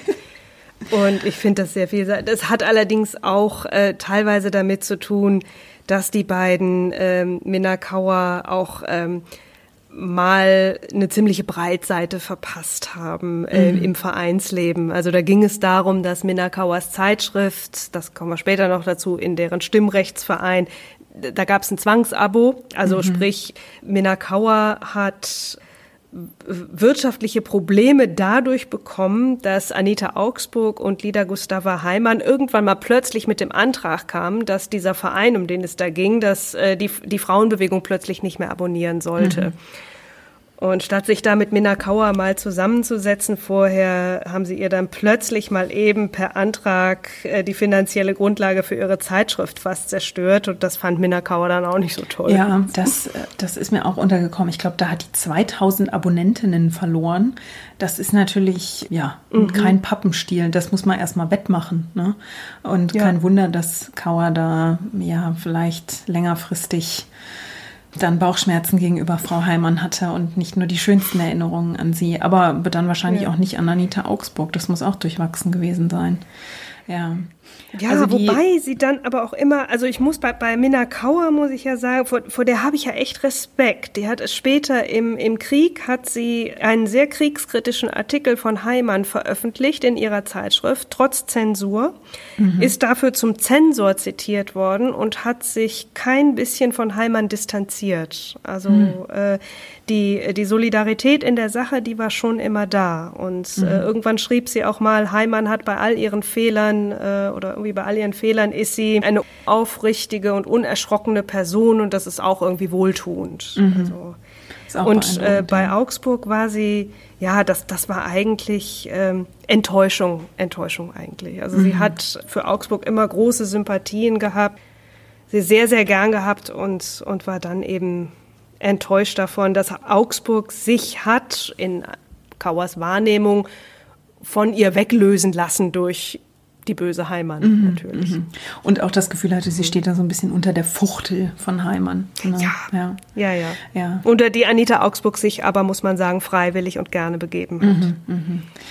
Ja, also während dieses, äh, sich diese privaten Entwicklungen äh, da, ja, weiter entspinnen, schwingt oder greift Augsburg dann doch wieder zur Feder, nämlich 1905 erscheint eine ihrer Publikationen, der, äh, die als Boykott der bürgerlichen Ehe verstanden wird. Äh, der Titel ist ein bisschen anders, ich habe den jetzt gerade gar nicht geläufig, aber sie argumentiert da drin eben gegen dieses sehr patriarchale Eherecht und sagt dann lieber gar nicht oder als freie Ehe und das löst damals schon auch einen, einen, Skandal aus. Das wird ihr eben wirklich als Boykott ausgelegt. Und da muss sie sich dann ein Stück weit rechtfertigen. Dass sie sich deswegen zurücknimmt, kann man auch nicht sagen. Also sie ist eben zeitlebens von ihren ähm, Argumentationen und von ihren Positionen sehr überzeugt. Und 1911 äh, veröffentlicht sie ja dann eine Schrift, die da heißt Reformgedanken zur sexuellen Moral. Da geht sie auch auf die Frauenrechtsreform ein und Sie setzt sich mit diesem ganzen Thema auseinander, indem sie Darwin und das Recht des Stärkeren, also diese ganze Darwinsche Theorie damit reinbringt ähm, und quasi argumentiert, wenn sich Weibchen im Tierreich äh, ja die besten Männchen aussuchen, um zu überleben, dann müsste man Frauen diese Wahl auch zugestehen, dass sie eben selbst diese Entscheidung treffen können, mit wem sie sich ver vermehren wollen sozusagen.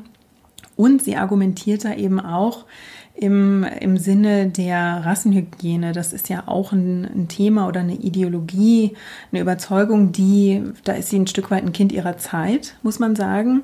Ähm, das da, galt damals als progressiv. Genau. Und also da mhm. stellen sich uns natürlich direkt die Nackenhaare auf, weil wir kennen oder wissen, wie sich das weiterentwickelt hat diesen Luxus, diesen Weitblick hatte Heimann, Verzeihung, hatte Augsburg natürlich nicht. Das muss ja, man ja auch, auch nicht.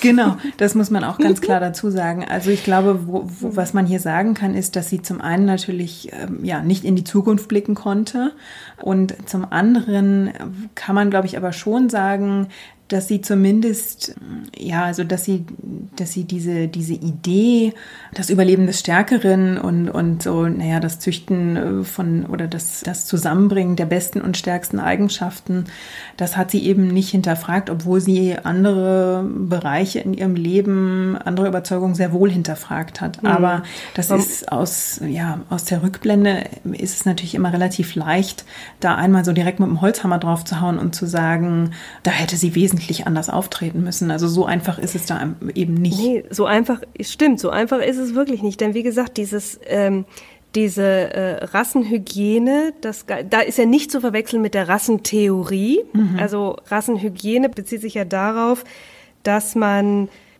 ja das Erbgut einer Population, also wie eigentlich äh, im, im ja, im Biologieunterricht, die waren also so happy, dass sie wohl die Gene entdeckt hatten, dass sie da jetzt gleich mal überlegt haben, was können wir damit gesellschaftlich und auch sozialpolitisch draus machen. Mhm. Also es ging darum, man sah das als eine Möglichkeit, weil man eben so viele Sachen als Frage der Genetik jetzt sah. Ähm, ja, Alkoholismus zu bekämpfen, äh, Verbrechen mhm. auszumerzen oder was weiß ich. Und ähm, das waren also Gedanken, nur das, nur die guten Sachen, nur das Beste nur das aus den Beste, Menschen herauszuholen genau. sozusagen. Und mhm. das hat natürlich ganz, ganz schnell äh, seine Unschuld verloren und zu, äh, zu mhm. ganz, ganz Furchtbarem geführt. Und das hatte das hatten Leute wie Anita Augsburg damals nicht auf dem Schirm. Mhm. Gleichzeitig muss man auch sagen, dass die traditionellen, die universitären, akademischen und konservativen, also eher rechtsgerichteten Rassentheoretiker absolut entsetzt waren darauf, davon, was Augsburg daraus gemacht hatte. Denn mhm, die Idee, überhaupt nicht okay. die Idee, ja. dass das Weibchen sich die Männchen aussucht, das war jetzt nicht im Sinne äh, von Darwin und den äh, anderen Erfindern mhm. gewesen. Also so hatten wir nicht gewettet. Nee, genau. Ja. Und da hat sie dann eben durchaus diese Theorie auch genommen und eigentlich gegen, äh, also ja, quasi man kann, kann nicht sagen, feministisch gewendet kann man aus heutiger Perspektive nicht sagen, weil es eben Rassentheorie ist, also ja. äh, oder Rassenhygiene ist. Aber ähm, sie hat äh, diese äh, diese dieses ähm, diese Pseudowissenschaft äh, quasi gegen ihre Erfinder gerichtet. Mhm. Allerdings nicht mhm. als Pseudowissenschaft durchschaut natürlich. Mhm. Ja. Ja, und in, in dieser Zeit, also diese, diese Schrift erscheint 1911 und das ist ja aber eigentlich auch äh, in dieser Zeit kommt ja eine Bewegung oder eine Entwicklung, ähm, naja, nicht ans Ende, aber ähm, äh, vielleicht an ihren, an ihren Höhepunkt, die sich ja zu dieser Zeit schon beinahe ein Jahrzehnt äh, hinzieht, nämlich die immer heißer werdende Diskussion um das Frauenstimmrecht. Ne? Genau, das, wie du sagst, die war seit einem Jahrzehnt im Gange und 1911 war tatsächlich auch so eine Art Kulminationspunkt. Gehen wir vielleicht mal ein bisschen zu den Anfängen zurück. Da äh, hat Anita Augsburg mit Heimann zusammen äh, am 1. Januar 1902 den Deutschen Verein für Frauenstimmrecht gegründet. Und das geht zurück auf einen Geistesblitz, den sie wohl während einer Busfahrt in Berlin hatte und das ganz stolz Heimann erzählte, äh, die also auch dachte, dass das die absolut genialste Idee ever wäre.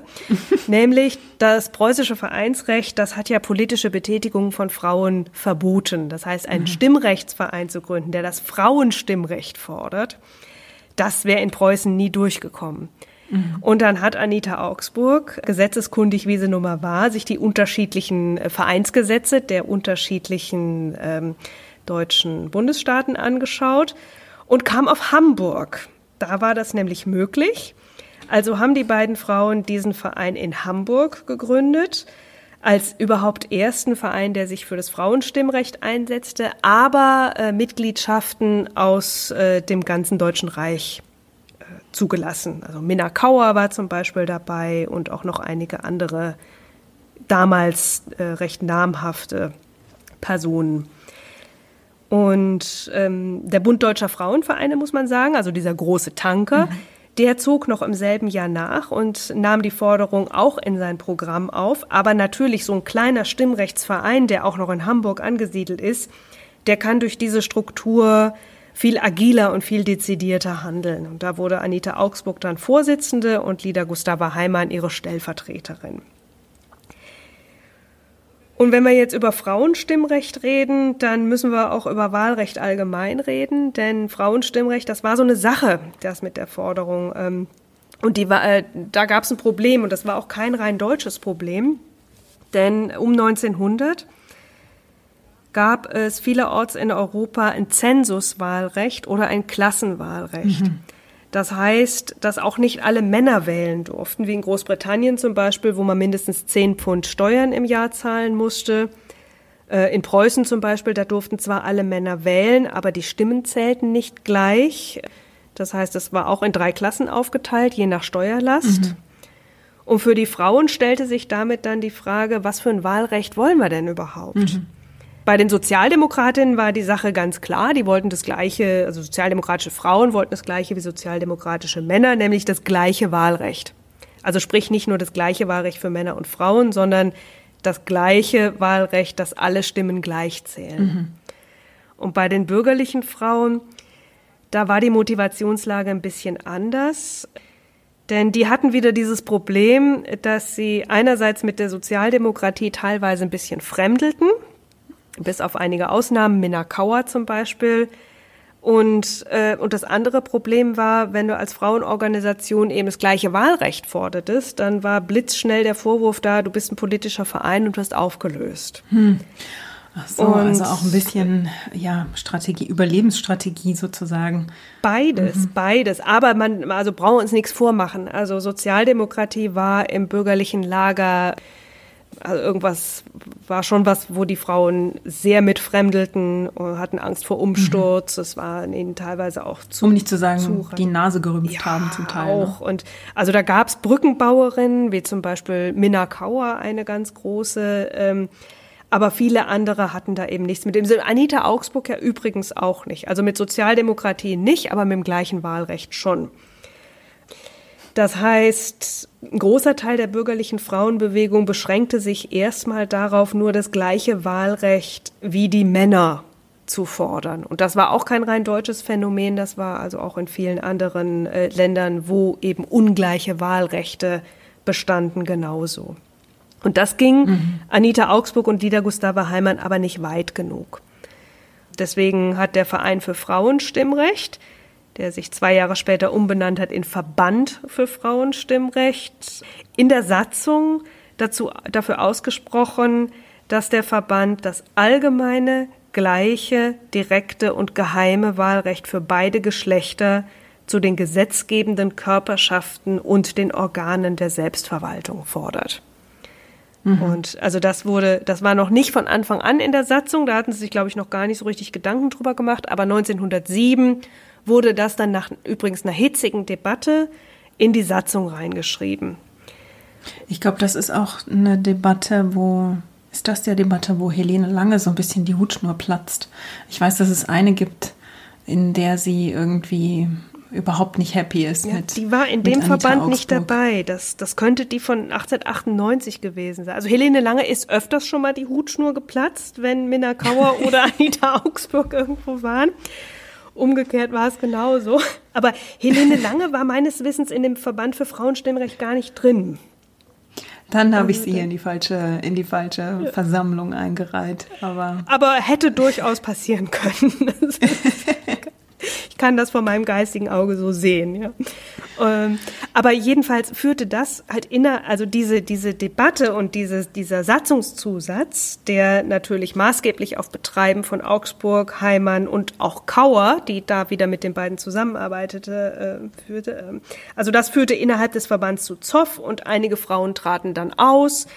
Und vier Jahre später, also in diesem besagten Jahr 1911, gründeten die dann eine Konkurrenzveranstaltung, die Deutsche Vereinigung für Frauenstimmrecht. Und während also der Verband, also die Veranstaltung von Augsburg und Heimann, das gleiche Wahlrecht für alle forderte, forderte der, die Vereinigung nur noch das gleiche Wahlrecht, wie es die Männer hatten. Und das war teilweise nicht nur eine Frage von gemäßigt oder radikal. Da schlug sich dann auch ähm, zum Teil die parteipolitische Affinität der jeweiligen Frauen nieder. Frauen durften zwar wieder für, in Preußen jetzt, in anderen ähm, Bundesstaaten war es, glaube ich, ein bisschen anders, noch nicht in Parteien aktiv sein, aber sie hatten schon durchaus da auch ihre Affinitäten und orientierten sich auch ein bisschen daran, mhm. was die präferierte Partei so forderte.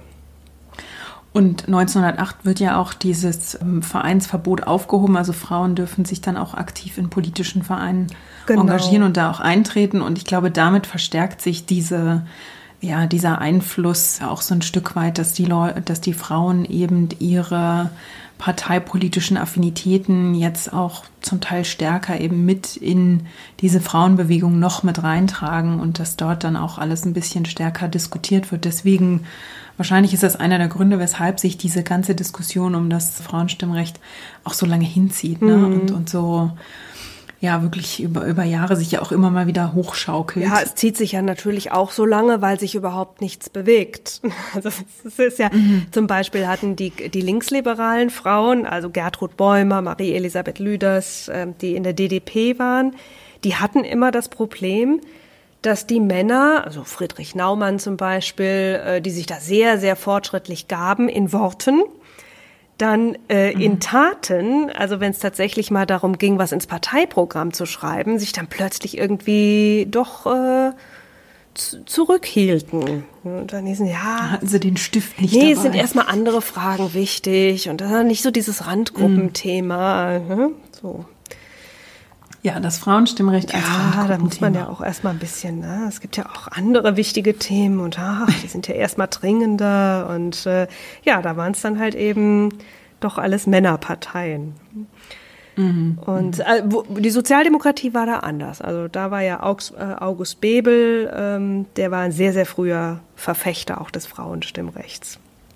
Mhm. Ja, mhm. aber wie gesagt, also die parteipolitischen Präferenzen, die ähm, die schlugen sich schon durchaus nieder. Aber es gab halt auch wieder innerhalb der Verbände und Vereine Auseinandersetzungen, denn ähm, 1911, also als sich die Vereinigung gründete, gab es auch im Verband Streit. Da wurde die Satzung nämlich äh, schon wieder umgeschrieben und dann waren irgendwie, da waren Vorstandswahlen und Augsburg und Heimann wurden äh, gewählt, aber es wurde auch Marie Stritt gewählt, was eine Dame war, mit der Augsburg und Heimann keine Lust hatten, zusammenzuarbeiten. Also man sah da keine gemeinsame Grundlage. Ironischerweise war Marie Stritt, die zu den sogenannten Gemäßigten gehört, also zum, zum Bund Deutscher Frauenvereine gehörte, die war lange Vorsitzende gewesen und sie war immer diejenige gewesen, die sich am weitesten im Bund Deutscher Frauenvereine aus dem Fenster gelehnt hatte, um mit den Radikalen eine gemeinsame Basis zu finden und hat auch viele der radikalen Positionen vertreten. Und dass ähm, Augsburg und Heimann jetzt ausgerechnet mit ihr nicht in diesem Vorstand zusammenarbeiten wollten, das ähm, überrascht mich dann teilweise schon. Und ja, also lange mhm. Rede, kurzer Sinn. Augsburg und Heimann wurden in den Vorstand gewählt, Marie Stritt auch. Und als das bekannt wurde, legten Augsburg und Heimann dann mit sofortiger Wirkung all ihre Ämter nieder. Ach Gott, und, ja. Und ähm, wie gesagt, also wenn ihnen irgendwas nicht passte, dann gingen sie halt. Äh, wenige Monate äh, oder ja kurz später traten sie dann aus dem ganzen Verein auch aus und gründeten 1913 dann den Deutschen Frauenstimmrechtsbund. Und soweit ich es überblicke, waren die Forderungen von Verband und Bund eigentlich ziemlich ähnlich. Aber äh, möglicherweise hatten Augsburg und Heimann in dieser neuen Konstellation, in diesem Deutschen Frauenstimmrechtsbund, der ja dann wieder sehr viel kleiner war, eher die Chance gesehen, ähm, dass, dass die Forderungen nicht noch weiter verwässert werden und äh, mhm. sie damit ein bisschen radikaler bleiben können. Ja, ja, das zieht sich echt so durch, dass sie relativ oft sich einfach quasi ja, umdrehen, ja. relativ brüsk und sagen, ja, dann spielen wir hier nicht mehr mit. Dann machen wir jetzt was dann, Neues. Äh, ja, also ich, genau, ich dann machen wir jetzt was Neues. Ich weiß gar nicht, ob es überhaupt, ob Lieder Gustava Heimann zumal überhaupt in irgendeinem Verein mal Mitglied war, den sie nicht selbst gegründet hatte und den, bei dem sie auch mindestens stellvertretende Vorsitzende war. Also das, äh das sagt auch sehr viel aus, finde ich. Das aber, kann man aber okay. mal so stehen lassen. Was sie aber, also sie, sie waren in der deutschen Frauenbewegung dann äh, zunehmend, muss man sagen, isoliert. Aber sie waren bestens international vernetzt, das schon. Also sie mhm. fuhren zum Beispiel mhm. zu Kongressen, zum Beispiel zum Stimmrechtskongress in Stockholm, wo die Literaturnobelpreisträgerin Selma Lagerlöf auch eine Rede gehalten hatte, auf mhm. die sie selber eigentlich gar keinen Bock hatte, aber ihre Lebensgefährtin hatte ihr mehr oder weniger geschrieben und gesagt, hier, sag das. Und ähm, 1913 äh, war in Budapest auch ein sehr beachteter Frauenstimmrechtskongress, da gab es eine sehr bekannte und sehr umtriebige Frauenrechtlerin namens Rosika Schwimmer, die auch nochmal relevant wird, weil es später auch eine wichtige Pazifistin war. Also sie suchten auch immer den Austausch mit anderen Frauen äh, auf internationaler Ebene, gerade zu Frauen, die eher eine radikale Richtung vertraten. Und ähm, Anita Augsburg publizierte auch weiter, wie du eben schon gesagt hattest. Zog sich aber, muss man auch sagen, ab 1907 immer mehr und mehr so ein bisschen zurück und überließ Lida Gustava Heimann so ähm, ein bisschen die Federführung. Ich glaube, sie war ganz glücklich damit, auch teilweise, dass sie ähm, einfach manche Korrespondenzen, Auseinandersetzungen einfach an die Lebensgefährtin outsourcen konnte. Mhm, mh. und, ja. ja, und in dieser Zeit, wir nähern uns ja schon dem, dem Ersten Weltkrieg und das beginnt sich ja auch langsam abzuzeichnen. Ne? Und das ist ja auch eine, eine Sache, die sich schon, die Stimmung gegenüber der Frauenbewegung verschärft sich ja jetzt, glaube ich, auch noch mal ein Stück weit. Also die Stimmung der Gesellschaft und vor allem des männlichen Teils der Gesellschaft gegenüber der Frauenbewegung. Also die Abneigung dagegen, die scheint ja am Vorabend des Krieges wirklich noch mal ein ganzes Stück weit zuzunehmen. Ja, also, also, es gibt das, jetzt das stärker sich, diese diese ja, der Antifeminismus ja. und so. Ne? Das das hatte sich die ganzen letzten Jahre schon durchgezogen, also ab 1910, 1911, dass da, äh, da kam richtig Gift in die Sache. Also da gründete sich dann auch der Bund zur Bekämpfung der Frauenemanzipation und so. Also die, die Männer merkten schon, dass da was im Busch war. Das ist schon mhm. klar. Und das wurde auch schon, das fand ich interessant, das war mir so nicht bewusst, aber ähm, das wurde offenbar sogar schon vor dem Ersten Weltkrieg gab es da auch antisemitische Einflüsse in dieser ganzen Anti-Bewegung. Ja. Also da wurde schon relativ äh, früh wurde das Ganze irgendwie als Vereinigung von, von jüdischen Feministinnen, von, also die wurden als, als Jüdinnen verunglimpft, äh, ja schon. Und damit wurde natürlich schon eine ja eine, eine Argumentationsgrundlage gelegt, die später sehr willentlich von den Nazis ja, genau. aufgegriffen wird. Und, und eben auch das Framing, ne, dass du einfach nur darauf hinweist, das sind Jüdinnen und mhm. dass dann schon verstanden wird, das soll, äh, das soll eine Diffamierung sein. Ne? Ja, ja. Und da, also was mich da, äh, da ist auch eine Episode, die mich besonders schmerzt. Ich habe jetzt das, das Jahr vergessen, aber irgendwann sollte Alice Salomon mal für den Vorsitz des Bundes Deutscher Frauenvereine kandidieren. Hm. Und Alice Salomon war konvertierte Protestantin, also äh, zunächst Jüdin gewesen und das hörte man dem Namen ja natürlich auch mhm. an. Mhm. Und ähm, Gertrud Bäumer, die gut mit Alice Salomon eigentlich so zusammenarbeitete, muss das wohl hintertrieben haben. Mhm weil sie ja selbst sagte, ja, sie selbst sei ja nicht antisemitisch eingestellt, aber es wäre doch für den Verein vielleicht nicht so die beste Idee, wenn man eine Frau mit einem jüdischen Namen vorne hätte. Äh, ah. das ist dann schon bitter. Ne? Ja, das erinnert Und, mich so ein bisschen an die US-Bewegung.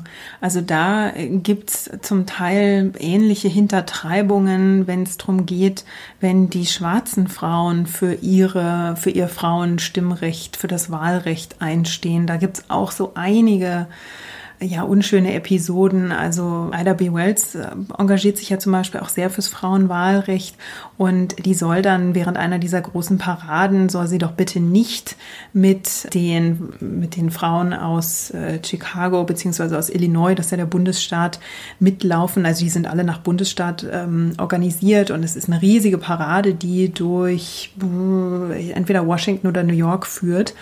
Und da soll sie ans Ende dieser Parade verwiesen werden und dort mit den ganzen afroamerikanischen Frauen laufen. Und da stampft sie quasi auch schon mal mit dem Fuß auf und sagt, also ich, ich glaube es ja wohl nicht.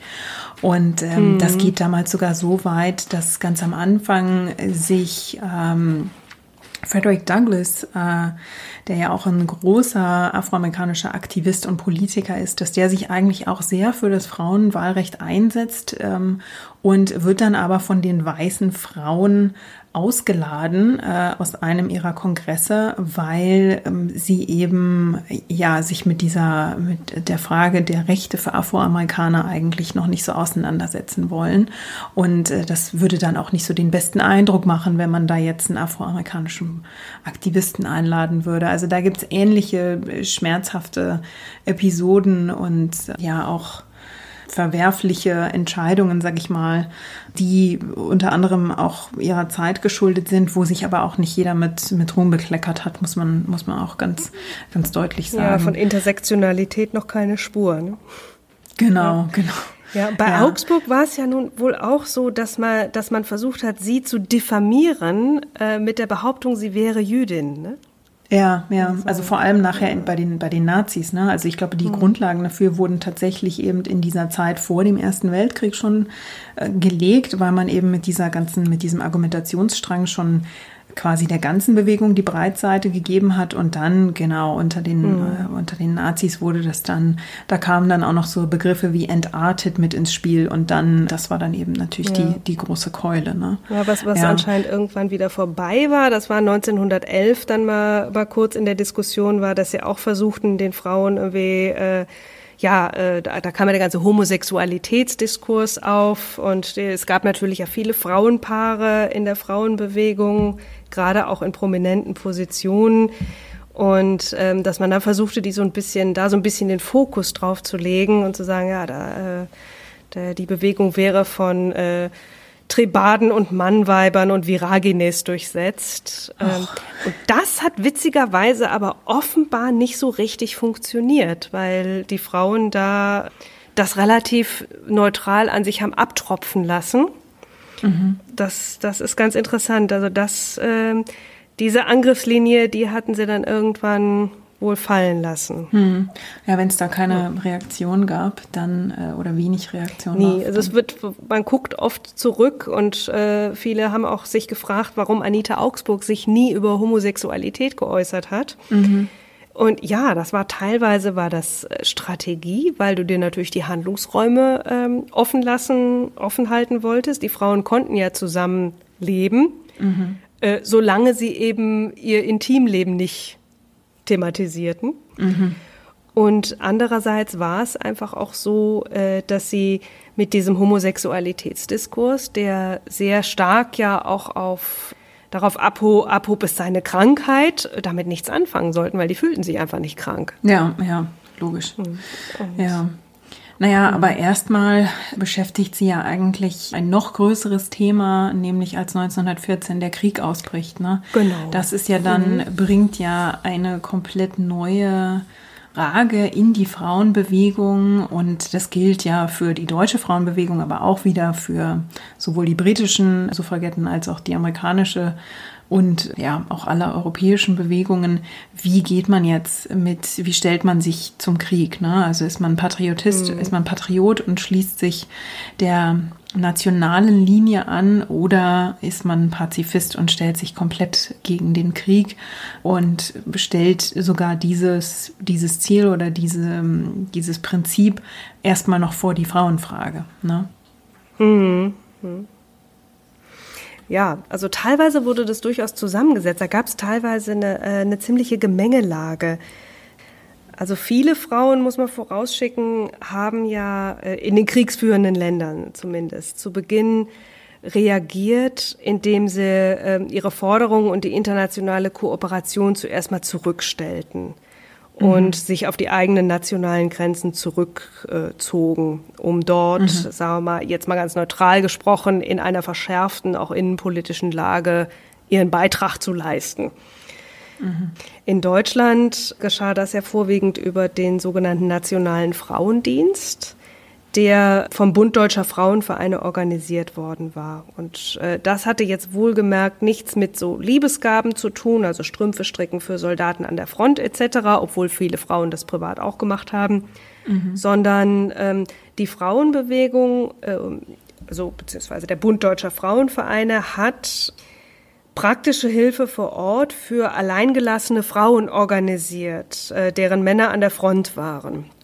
Und zwar, und war das Ziel, überall dort einzuspringen, wo der Staat eben versagte. Und das tat er im Sozialbereich in Deutschland zu Kriegsbeginn eigentlich ziemlich umfassend. Also der Krieg, der war zwar von langer Hand geplant worden, aber was dann plötzlich im Land passiert, wenn alle Männer plötzlich an der Front sind, da hatte sich offenbar keiner so wirklich Gedanken drüber gemacht. Mhm.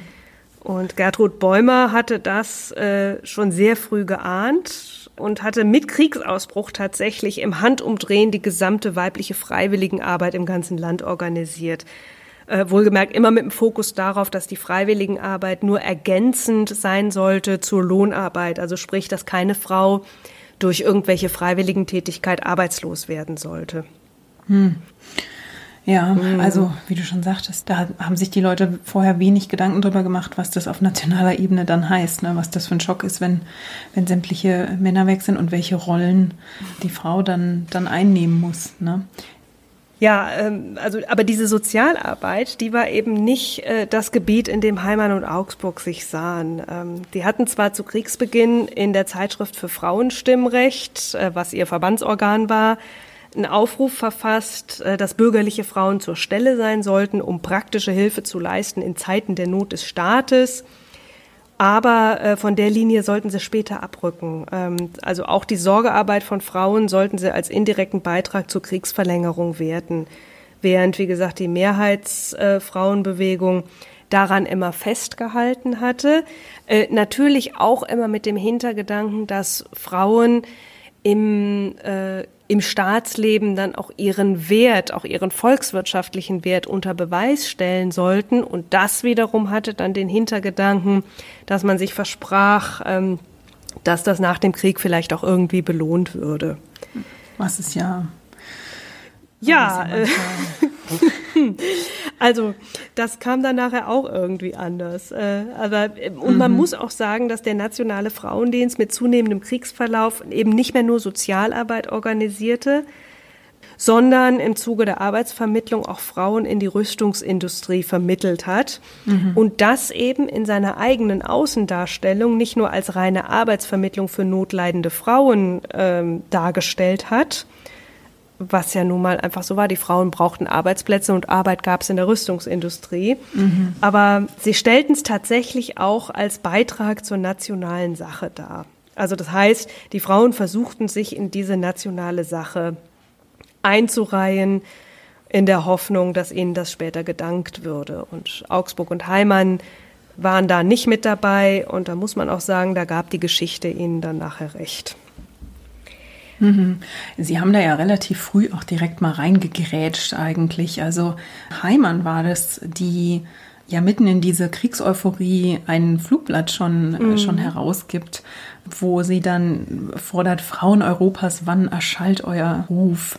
Und sie fordert die Frauen eben auf, Sie schreibt da, dem Rat der Zeit in die bluttriefenden Speichen zu greifen.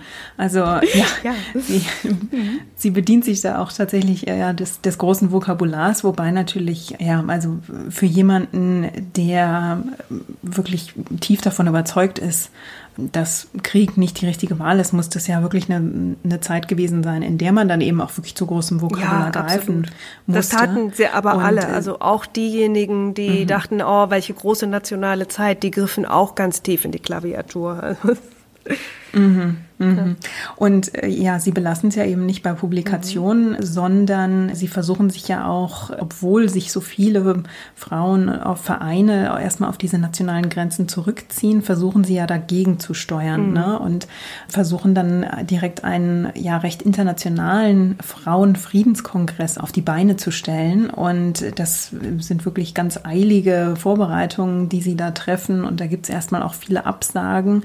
Sie schaffen es dann aber, das Ganze Ganze in äh, Amsterdam auf Den die, Haag. auf die mhm. Beine, ach in Den Haag, genau, auf die Beine zu stellen. Und das sind dann, äh, ist dann vom 28. April bis 1. Mai 1915.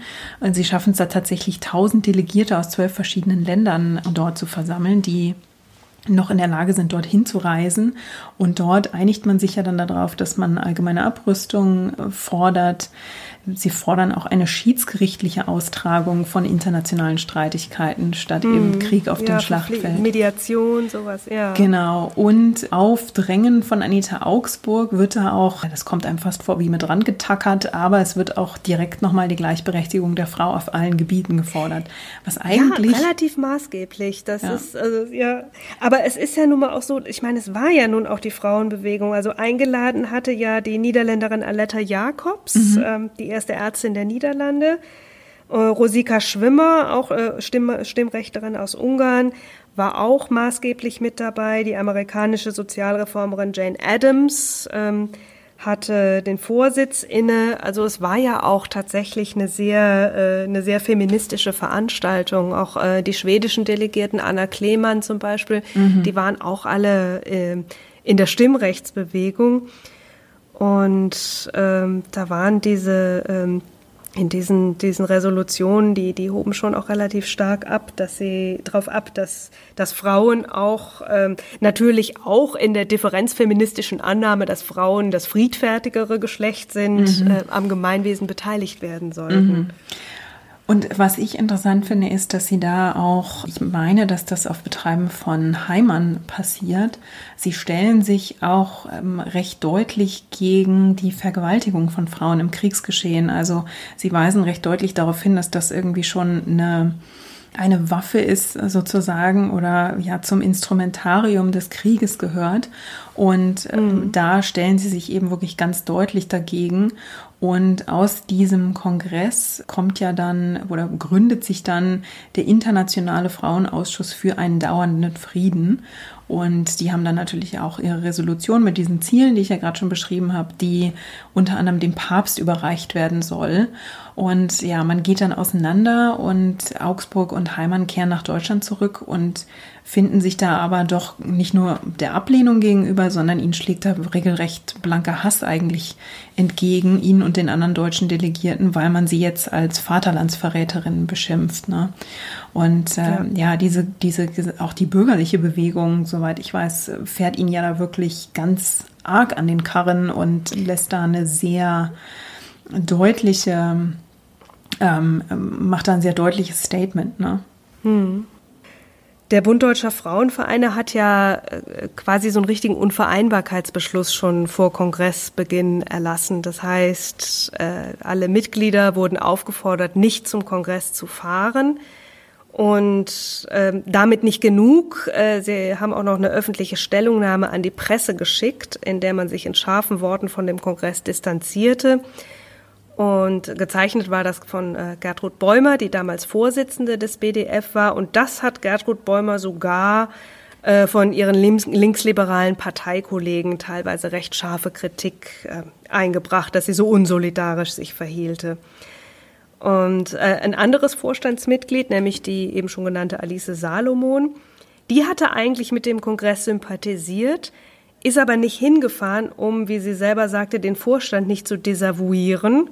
Hm. Aber das hat sie dann später sehr, sehr bereut, dass sie nicht hingefahren ist. Mhm. Also für, für Augsburg und Heimann sind die Folgen ja auch nicht nur eben diese Ablehnung, sondern das verschärft sich ja nochmal, als sie dann nach Bayern zurückkehren, weil das bayerische Kriegs- und Innenministerium über sie dann sogar Dossiers anlegt und da wirklich versucht auch Spitzel einzuschleusen, mhm. Ausreiseverbote verhängt und ähm, ihre Wohnung dann sogar auch einer Hausdurchsuchung unterzogen wird. Sie werden dann auch überwacht das gipfelt dann darin, dass Heimann zeitweilig das Landes verwiesen wird. Ach, das ist da, wo sie heimlich irgendwo mit dem Fahrrad über Land fährt, glaube ich. Genau, also sie kommt heimlich zurück, gibt sich als ihre eigene Schwester aus und versteckt sich, muss sich eben dann für den Rest des Krieges ja versteckt halten. Das muss ja hart und gewesen sein. Ihre Schwestern konnte sie ja gar nicht so richtig leiden.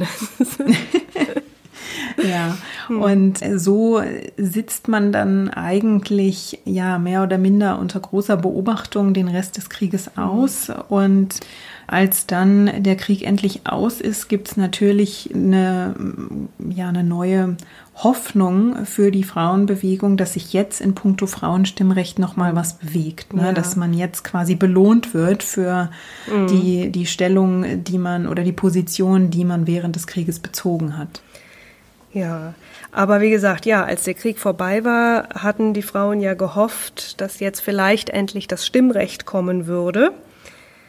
Und äh, dazu muss man sagen, dass gegen Kriegsende die Stimmrechtsbewegung ähm, nicht träge gewesen war. Sie hatte also, man hatte so zu Anfang des Krieges ein bisschen die Aktivitäten zurückgestellt, aber so, ähm, aber eigentlich auf kleiner Flamme schon immer so ein bisschen aufrechterhalten. Also schon 1914 hatten sich die Stimmrechtsvereine zu einem, äh, die verschiedenen, es gab ja mittlerweile drei oder vier, die hatten sich zu einem Kartell zusammengeschlossen um wenigstens die Minimalforderungen vorzutragen, auf die sie sich alle einigen konnten, nämlich das gleiche Wahlrecht wie die Männer, wobei aber trotzdem jeder Verein separat noch seine eigenen Forderungen stellte. Dann gab es irgendwie noch eine Verband Vereinsgründung äh, und 1917 wandelte sich dann schließlich das Blatt komplett, denn das Dilemma der ach so sozialdemokratischen Forderung war plötzlich verschwunden. Ähm, mit der Osterbotschaft von Kaiser Wilhelm II.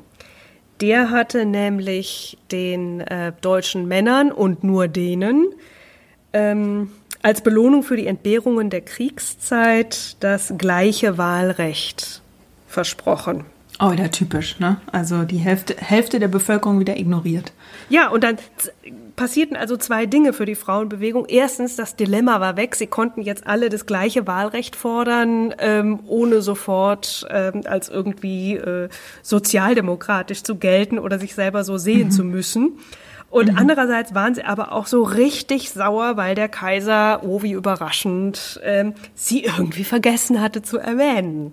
Mhm. Mhm. Also das heißt, sie gingen dann nochmal konzentriert auf die Barrikaden. Es gab verschiedene Demonstrationen, es gab äh, Eingaben und da waren Augsburg und Heimer dann auch wieder mit dabei. Aber auch wieder Ironie der Geschichte oder auch nicht. Ähm, jedenfalls aus bürgerlicher Sicht, aus sozialdemokratischer Sicht stellt sich das sicher ganz anders dar. Denn dass das Frauenwahlrecht schließlich doch auf einen Schlag kam, das lag dann eben letztlich äh, nicht am Kaiser und auch nicht an äh, den Liberalen, die ja, wie gesagt, sich hauptsächlich auf schöne Lippenbekenntnisse beschränkten, wenn überhaupt, sondern eben daran, dass es eine Übergangsregierung gegeben hatte, nämlich den Rat der Volksbeauftragten, und der bestand aus den beiden Sozialdemokratien. Und für die war das eine ganz normale Sache, dass sie das allgemeine gleiche Wahlrecht für beide Geschlechter proklamierten. Mhm. Das heißt, ähm, ich gehe mal davon aus, dass das Wahlrecht in der, in der Weimarer Republik äh, in irgendeiner Form sicher gekommen wäre, vielleicht erst übers Kommunalwahlrecht und es hätte sicherlich auch eine Weile gedauert, vielleicht hätte es auch wieder Rückschläge gegeben. Aber Fakt ist eben, dass Frauen im Januar 1919 die Nationalversammlung mitwählen konnten, das ist eigentlich in der Tat ein direktes Ergebnis der Novemberrevolution. Mhm. Ja, und da war das Stimmrecht dann plötzlich da. Mhm. Und das ist ja auch eine Zeit, in der äh, sehr viel passiert. Also in, in München beziehungsweise in Bayern, wo ja Anita Augsburg und, und Lida Gustava Heimann sitzen beziehungsweise wohnen. Da bildet sich ja während dieser Novemberrevolution, es gibt ja in ganz Deutschland die Bildung von Arbeiter- und Soldatenräten. Und in Bayern ist es Kurt Eisner, der sich dort sehr engagiert und der in München die Bayerische Republik ausruft. Also es gibt ja wirklich in, in diesen Kriegswirren oder im Ende des Krieges da nochmal so ein richtiges Durcheinander quasi in den deutschen Landen. Und als Eisner diese Bayerische Republik ausruft, der ist eben auch mit Anita Augsburg gut bekannt und arbeitet mit ihr eng zusammen. Und sie wird dann sogar Mitglied dieses provisorischen bayerischen Parlaments, was da gegründet wird. Und Eisner ist eben auch jemand, der, für den das Frauenwahlrecht oder die Forderung des Frauenwahlrechts da schon ganz selbstverständlich mit dazugehört. Das ist also eine, eigentlich aus, aus Augsburgs Sicht eine Zeit, ja, recht aufregend und voller neuer Möglichkeiten. Ich kann mir gut vorstellen, dass sie da auch große neue Hoffnungen geschöpft hat. Und in, in Berlin, hast du ja auch schon gesagt, da kommt das in der provisorischen Regierung dort, steht das Frauenstimmrecht auch schon mit auf dem Programm. Und Eisner überzeugt jetzt sowohl Anita Augsburg als auch Heimann, sich als unabhängige Kandidatinnen aufstellen zu lassen und zu kandidieren. Ja, da gibt es auch ein wunderschönes Wahlplakat, was im Internet überall auch kursiert. Ähm, öffentliche Versammlung, Frauenwählerin wählt nur eine Frau. Dr. Anita Augsburg spricht zu euch. Ja, so und es ist ja, also Sie verbinden da wahrscheinlich sehr große Hoffnung damit. Heimann kandidiert für die Deutsche Nationalversammlung, Anita Augsburg für den Bayerischen Landtag. Leider fallen beide aber durch. Also sie ziehen weder in das eine noch in, in das andere Gremium ein. Und ja, beiden bleibt dieser Einzug verwehrt. Und dann kommt noch mit dazu, dass in dieser Zeit ja auch nochmal Gewalt ähm, vieles in der politischen Landschaft zurechtruckelt und, und entscheidet. Kurt Eisner wird 1919 auf offener Straße erschossen, weil er eben, weil er einer der Politiker ist, der es wagt, relativ offen darüber zu sprechen, dass er findet, dass Deutschland auch eine Mitschuld am Krieg trägt. Und ja, das ist ja eben schon der Beginn einer sehr schicksalhaften und sehr unglücklichen Entwicklung, die sich ja noch weiter zuspitzen wird. Und zu diesen politischen Morden gehört auch, dass Rosa Luxemburg ja im gleichen Jahr auch ermordet wird. Und Anita Augsburg ja. hat nun, kennt nun beide oder kannte beide, hatte zu beiden auch ähm, ein sehr enges Verhältnis und ist eigentlich davon wirklich tief erschüttert. Und wenig später ist diese ganze, dieser Traum der Bayerischen Räterepublik ist dann auch hinüber. Das wird blutig niedergeschlagen. Und ja, also damit ähm, werden die beiden eigentlich sehr dramatisch desillusioniert. Und es zeigt sich eigentlich auch in dieser Zeit, dass die internationale Zusammenarbeit jetzt ein Stück weit doch wieder hinter nationale Interessen zurückstehen muss. Also es gibt die Frauenliga, in der sie sich engagieren, da wird zum Beispiel in den USA herrscht so ein bisschen die Verunglimpfung. Da wird das Gerücht in Umlauf gebracht, dass die ja eigentlich von den Russen finanziert werden. Und als die beiden dann, die gehen da sogar auf eine Reise in die USA, das ist dann schon einige Jahre später, 1924. Als sie dann aber nach Deutschland zurückkehren, werden sie dort eben auch scharf kritisiert. Also wie sie es machen in diesen Jahren ist eigentlich, ja, so machen sie es verkehrt, mehr oder minder. Und dieses Deutschnationale stärkt sich ja in dieser Zeit ähm, so wahnsinnig, dass man sich eben auch gegen Augsburg und Heimann zunehmend wendet und die Münchner Zeitung schreibt dann schon 1924, auf deutschem Boden ist für sie kein Platz mehr. Also es wird ihnen immer deutlicher gemacht, mhm. dass sie eigentlich nicht mehr wirklich ja, in Deutschland willkommen sind und sie müssen wahrscheinlich auch selbst empfunden haben, dass Deutschland, dass sie sich dort immer weniger einfach wohlgefühlt haben. Also ihre Versammlungen werden jetzt ständig gestört. Diese Nazi-Störtrupps, die sich ähm, ja in den 20er Jahren eben in oder in, den, in der zweiten Hälfte der 20er schon in München so gruppieren, die äh, ja äh, sprengen jetzt da immer wieder die Versammlungen, kommen da rein und fangen da auch schon an rumzuknüppeln, Leute zu schlagen und, und schreien. Ja, da waren sie natürlich auch ein prominentes Ziel. Genau, genau. Und äh, das, das fand ich sehr überraschend. Also ich hatte schon mal gehört, diese Übergriffe gehen eben so weit, dass ähm, Augsburg und Heimann ja dann beim bayerischen Innenminister vorsprechen. Franz Schweier ist, heißt der Mann. Und da fordern sie die Ausweisung von Adolf Hitler aus Bayern. Und äh, ja, Schweier. 24 war das, glaube ich, schon. Ich ne? meine, es ist 24, aber also das nimmt, ah, ja, das nimmt sicher wenig, genau. Und ähm, mhm. Schweier sagt, ja, wieso? Das, also das, ja, da wo der herkommt, das doch eigentlich ist nur ein besorgter Bürger. Ja, und ist doch eigentlich um die Ecke. Also was sollen wir den dann jetzt hier aus, aus Bayern ausweisen? Der lehnt also ab und ähm, ganz wenig später gibt es dann Hitlers Putsch, der scheitert in München. Und da findet man dann auch eine Liste von Personen, die direkt nach dieser Machtübergreifung liquidiert werden sollten. Und da, das hat mich dann überrascht, da stehen auch Anita Augsburg und Lila Gustave Heimann drauf, die stehen da sogar relativ weit oben. Mhm. Also das wusste ich nicht. Ich wusste, dass die die Ausweisung gefordert haben, aber den Teil der Geschichte, den kannte ich nicht. Aber sie fühlen sich jetzt mittlerweile da eben so fremd, dass sie ihren Alterssitz verkaufen und mehrere Monate im Jahr jetzt eben sich auch im Ausland aufhalten. Und schön fand ich 1927 machen die beiden ja dann ihre Führerscheinprüfung, sehr spät und machen dann, also Anita Augsburg ist jetzt 70 oder wird jetzt 70 Jahre alt, also alle Achtung, äh, Rentnerin am Steuer.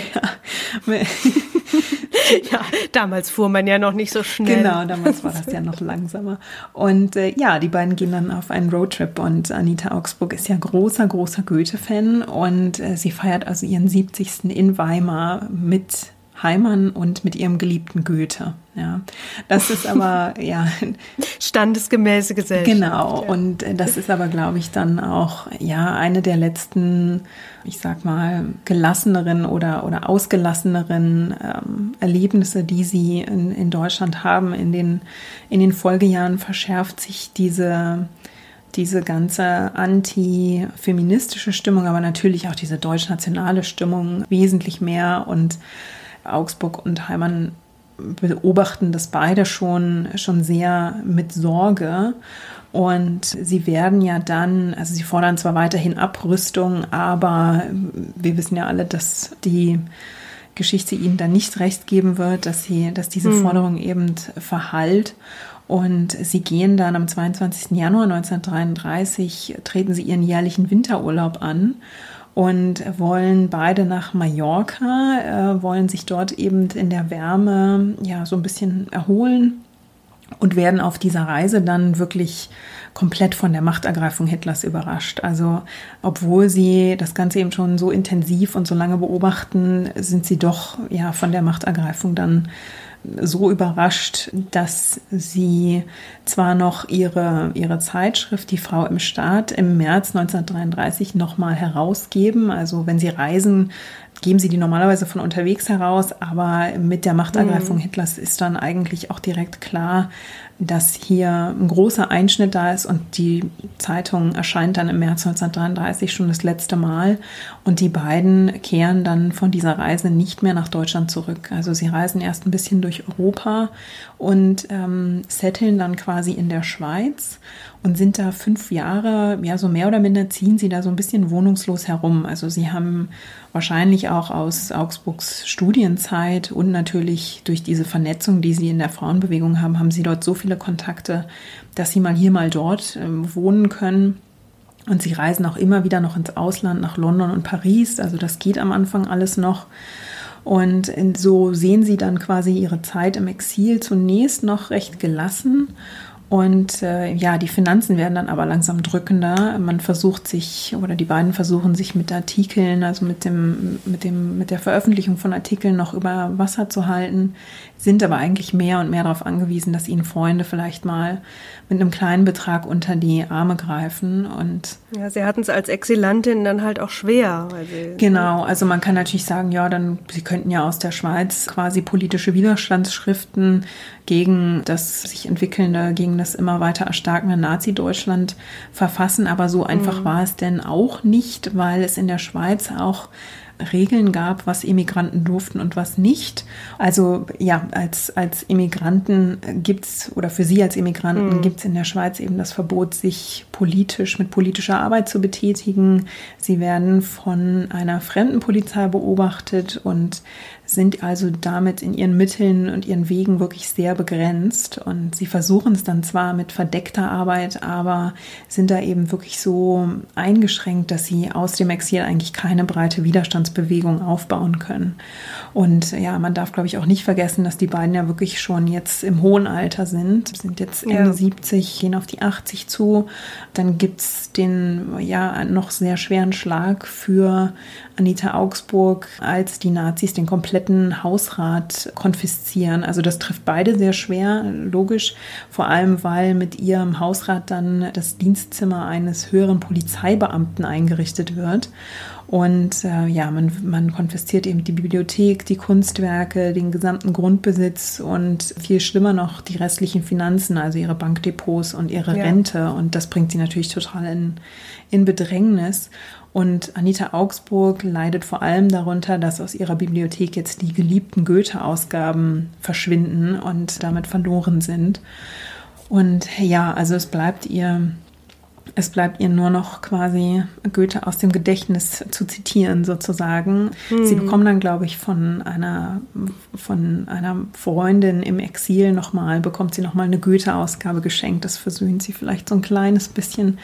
Aber in dieser Zeit ist sie wirklich, ähm, sie baut körperlich sehr schwer ab und auch sehr schnell schwer ab und ist dann mit ihren 80 Jahren wirklich sehr oft krank und wird von Heimann sehr hingebungsvoll gepflegt in dieser Zeit. Man schreibt noch gemeinsam die Lebenserinnerungen auf, aber dann geht es eigentlich ja relativ äh, schnell für beide. 1943 erkrankt Lida Gustava Heimann an Krebs und stirbt dann im Juli. Und Anita Augsburg stirbt schon ein halbes Jahr später, am 20. Dezember 1943. Und ja, damit ist ein, geht ein sehr langes, sehr ereignisreiches und passioniertes Leben für die Frauenbewegung zu Ende. Und also damit man vielleicht nicht ganz so auf einer trüben Note endet, glaube ich, ist es vielleicht ganz, ganz hübsch, da nochmal eine kleine Anekdote an Sie ins, ins Leben zu rufen. Ja, vielleicht die, wo Anita mal Stress mit der Polizei hatte. Genau, genau. Die, die Frau, die sich so gut mit dem Recht auskannte und da normalerweise immer einen Weg drumherum gefunden hat, fand sich auch mal auf der anderen Seite wieder, wurde nämlich genau. mal wegen Beamtenbeleidigung angeklagt. Willst du da kurz aus dem Nähkästchen plaudern oder?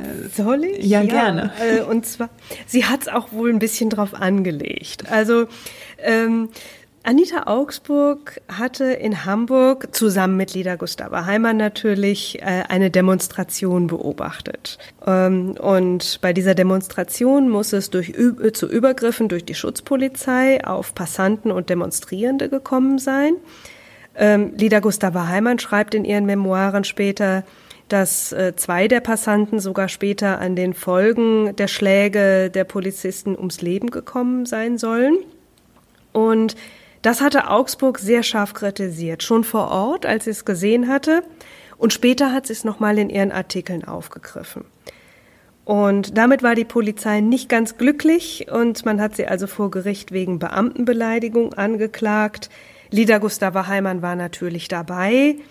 Ähm, sie hat den Prozess beobachtet, ist auch als Zeugin vernommen worden und äh, also sie war ziemlich entsetzt, äh, was man Anita Augsburg da alles vorgeworfen hatte. Eine Sache, die sie besonders ähm, äh, auf die Barrikaden gebracht hatte, war, dass man Alita Augsburg vorgeworfen haben soll, ausfallend geworden zu sein äh, gegenüber den Polizisten. Und da hat äh, Lida Gustava Heimann, als sie dann im Zeugenstand äh, saß später, mehrmals beteuert, dass das überhaupt nicht sein könne. Also wenn von den beiden jemand ausfallend äh, würde, dann wäre das nicht Anita Augsburg, dann wäre das sie selber. Also es hätte eigentlich nur sie gewesen sein können. Aber ähm, das ähm, das Gericht ließ sich davon nicht beirren. Also sie schreibt dazu, die wollten eindeutig Anita Augsburg treffen als, äh, als Reizfigur wirklich, die sie darstellte, möglicherweise auch mit ihren kurzen Haaren, ihrem Doktortitel, ihrem forschen Auftreten. Also es war ganz bezeichnend. Eigentlich war Heimann die Forschere, aber Anita Augsburg war die Reizfigur. Mhm. Und äh, zumindest für die männliche Öffentlichkeit. Und sie wurde dann auch verurteilt zu einer Geldstrafe von 20 Tagessätzen a 10 Mark, was auf ein ganz gutes Einkommen der beiden schließen lässt. Mhm. Aber Heimann war trotzdem eigentlich ziemlich zufrieden mit dem Ausgang, weil offenbar die Geldstrafe, die konnte man verschmerzen. Und der Prozess hatte genau das erreicht, äh, was die beiden auch eigentlich immer mit ihren Aktionen erzielen wollten, nämlich Aufmerksamkeit. Mhm. Die ganzen Vorkommnisse waren, schreibt sie, in der Bevölkerung ordentlich breit getreten worden. Und wenn ich mich richtig entsinne, hat Heimann äh, bei einer anderen Angelegenheit, wo sie ähnlich vorgegangen gewesen gegangen waren, äh, mal gesagt, noch so eine Niederlage und wir haben gewonnen. Also sie schrieb, äh, durch diese Verhandlungen war die Wahrheit über die Vorkommnisse äh, in breitere Kreise gedrungen. Das war ein Erfolg für uns. Die ganze widerwärtige, unsachliche, uns ungewohnte Atmosphäre der Gerichtsprozedur war uns widerlich. Und dann schreibt sie, als wir sie am 23. Januar, also des Folgejahres, weil der Prozess sich ein bisschen gezogen hatte, endlich verließen, sagte ich auf dem Heimwege, mich der frischen Luft im Freien freuend, So, nun muss ich dir etwas Erfreuliches schenken. Was wünschst du dir? Ihre Antwort? Schenke mir ein schönes Märchenbuch. Einmal wieder Volksmärchen zu lesen wird gut tun nach diesen blöden Verhandlungen. Da gibt es für uns Frauen viel auszuräumen.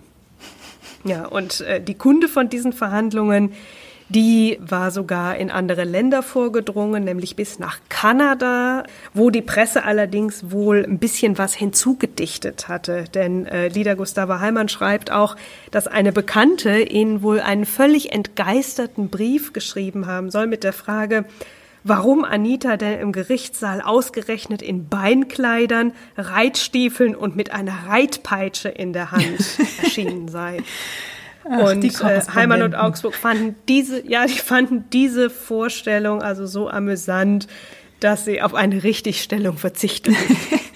Ja, naja, also die, die Reitpeitsche, ja, also die soll ja auch tatsächlich, ähm, gerade in den frühen Jahren, ähm, als, als Augsburg ja noch so gern nicht nur geradelt, sondern eben auch im Herrensattel geritten ist, da ist sie offenbar auch gerne mit dieser Reitpeitsche als ähm, Accessoire rumgelaufen. Also vielleicht haben sich die Korrespondenten genau davon inspirieren lassen. Ne?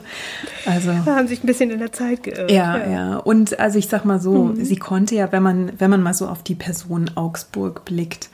Die Peitsche konnte sie ja zumindest verbal schon gut schwingen. Also ich meine, sie hat eine, ja. sie hat eine ja. sehr gute Ausbildung genossen. Als Juristin nachher hatte sie wirklich das Equipment, um, um scharf zu argumentieren und war eben auch nicht, wir haben das ja vorhin schon äh, mehrmals erwähnt, sie war nicht diejenige, die unbedingt ein Blatt vor den Mund genommen hat oder ja mitunter auch nicht besonders diplomatisch aufgetreten ist. Und dadurch, dass sie eben so sehr von ihrer Position überzeugt war, hat sie auch gerne mal so ein bisschen den Rundumschlag gemacht. Ne? Also ich habe auch ein Heimann noch lieber als sie, aber Augsburg konnte das auch absolut. Ja, ja. ja also es war immer alles. Äh, es war ja und da tickten sie beide gleich. Also sie hatten ihre Prinzipien und davon rückten sie auch nicht ab. Mhm. Und ich habe die eine Stelle gefunden, die ich auch ein Stück weit bezeichnend fand, wo sie eben mal so verbal die Peitsche schwingt und sie schreibt über die Intelligenz der Hausfrauen, die durch die Mauern ihrer Küche und Speisekammern begrenzt sei. Und ja, also wenn man sowas schreibt, macht man sich natürlich auch nicht nur Freunde. Also das muss man ja dazu sagen.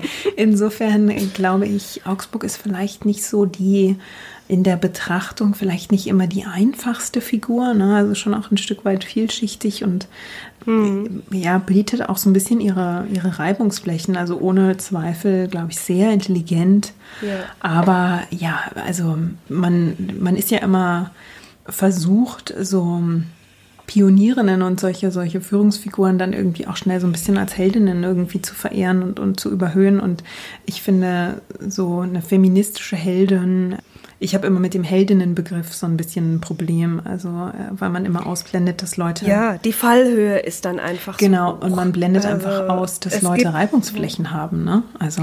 Ja, also ich, ich habe da von einem Fall irgendwo mal gelesen, ich weiß jetzt gar nicht mehr genau, wo es war. Da war, ich glaube, ein Preis nach Lieder Gustava Heimann, eventuell auch zusammen mit Anita Augsburg benannt, bis ähm, äh, bekannt wurde, dass Lieder Gustava Heimann sich ähm, teilweise extrem behindertenfeindlich geäußert hatte. Mhm. Also da, das waren Sachen, die, die sie da in den Mund genommen hat, die möchte ich auch hier gar nicht reproduzieren. Mhm. Und das ist natürlich, wenn du so Leute dann vorher stark heroisierst, dann ist natürlich die, die Gefahr da, dass die Enttäuschung umso größer ist. Mhm wenn sie dann irgendwas tun, wo sie sagen, da kann ich nicht, das kann ich doch nicht feiern. Also so, ne? Ja, ja. Und trotzdem würde ich ich meine, Augsburg ist, ähm, sie ist eine der, sicher eine der schillerndsten Figuren, äh, wahrscheinlich auch die bekannteste Frauenrechtlerin, die, oder heute noch bekannteste Frauenrechtlerin, obwohl es zeitgenössisch teilweise auch anders war. Also da waren durchaus mehrere Personen, die auf gleicher Ebene wahrgenommen wurden.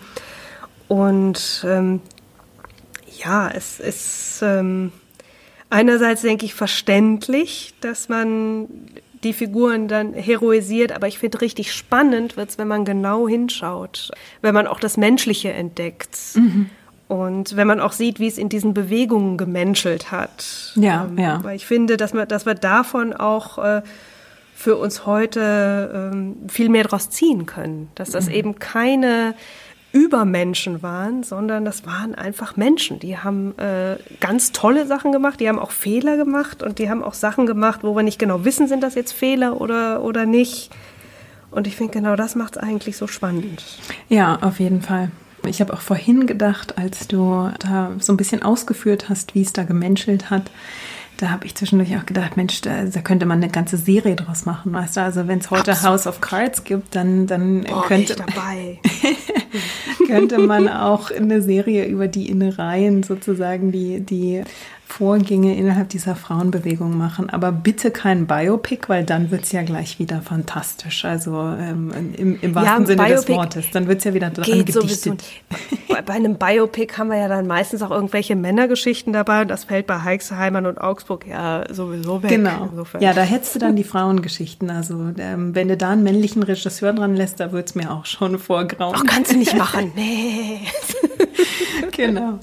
Aber ja, eben, es ist äh, diese Frauenbewegung um, um 1900 oder auch in Kaiserzeit und Weimarer Republik. Es ist so ein, ein vielschichtiges Gebilde. Mhm. Und ich finde eben die spannende Seite, Sache ist, es sich von, von den von den verschiedenen Seiten anzuschauen. Also wenn man jetzt zum Beispiel nur Heimanns Memoiren liest, dann würde man denken, ähm, dass äh, der ganze Bund deutscher Frauenvereine irgendwie nur aus hochproblematischen Nationalistinnen besteht und das ist natürlich auch ähm, keineswegs so.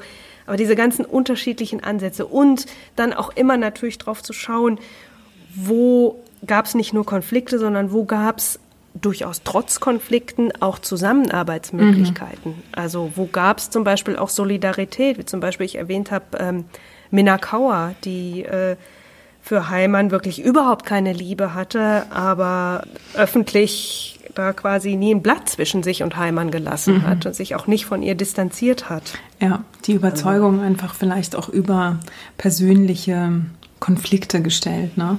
Die Überzeugung für die Sache, genau. ja. Trotz des mhm. Lochs, wo das Gemüt ist. ja, aber wie gesagt, sie hat ja dann irgendwann auch gesagt, dass sie Heimanns Ehrlichkeit äh, durchaus wohltuend findet. Ja. Also es war dann, manchmal war es auch ein bisschen konjunkturell, mhm. ne, wie man sich gegenseitig so sah. Ein schönes äh, Schlusswort, würde ich sagen. Dann würde ich sagen, entlassen wir unsere Hörenden nochmal nach dieser doch etwas minimal länger gewordenen Folge als sonst. Äh, ich kann nur sagen, Jasmin, es hat mir einen riesen Spaß gemacht. Ja, mir auch. Und ich freue mich jetzt schon drauf, äh, wenn wir das irgendwann mal wiederholen. Auf jeden Fall, da wäre ich sofort mit dabei. Ja, dann bleibt uns nur noch zu sagen, Vielen Dank fürs Zuhören. Schön, dass ihr mit dabei wart. Bis zum nächsten Mal. Bevor ihr jetzt aufs Knöpfchen drückt, noch eine Info. Wenn ihr jetzt ganz neugierig seid auf mehr Infos zur Frauenbewegung, dann ist Biancas Podcast genau der richtige Podcast für euch. Ihr findet ihren Podcast Frauen von damals in allen Verzeichnissen, Apple Podcast, Google Podcast und so weiter. Oder ihr schaut auf ihrer Website vorbei, frauenvondamals.de und ihr findet sie auch auf Twitter und Instagram unter dem gleichen Handle, also Frauen von damals. Auf all diesen Kanälen findet ihr natürlich auch mich, also schaut gern vorbei auf herstorypod.de, schickt mir dort einen Kommentar oder schickt mir eine E-Mail unter feedback at herstorypod.de. Und ihr findet mich natürlich auch auf Twitter und Instagram at herstory-pod. Wir hören uns also wieder in zwei Wochen und bis dahin, lasst euch gut gehen. Thank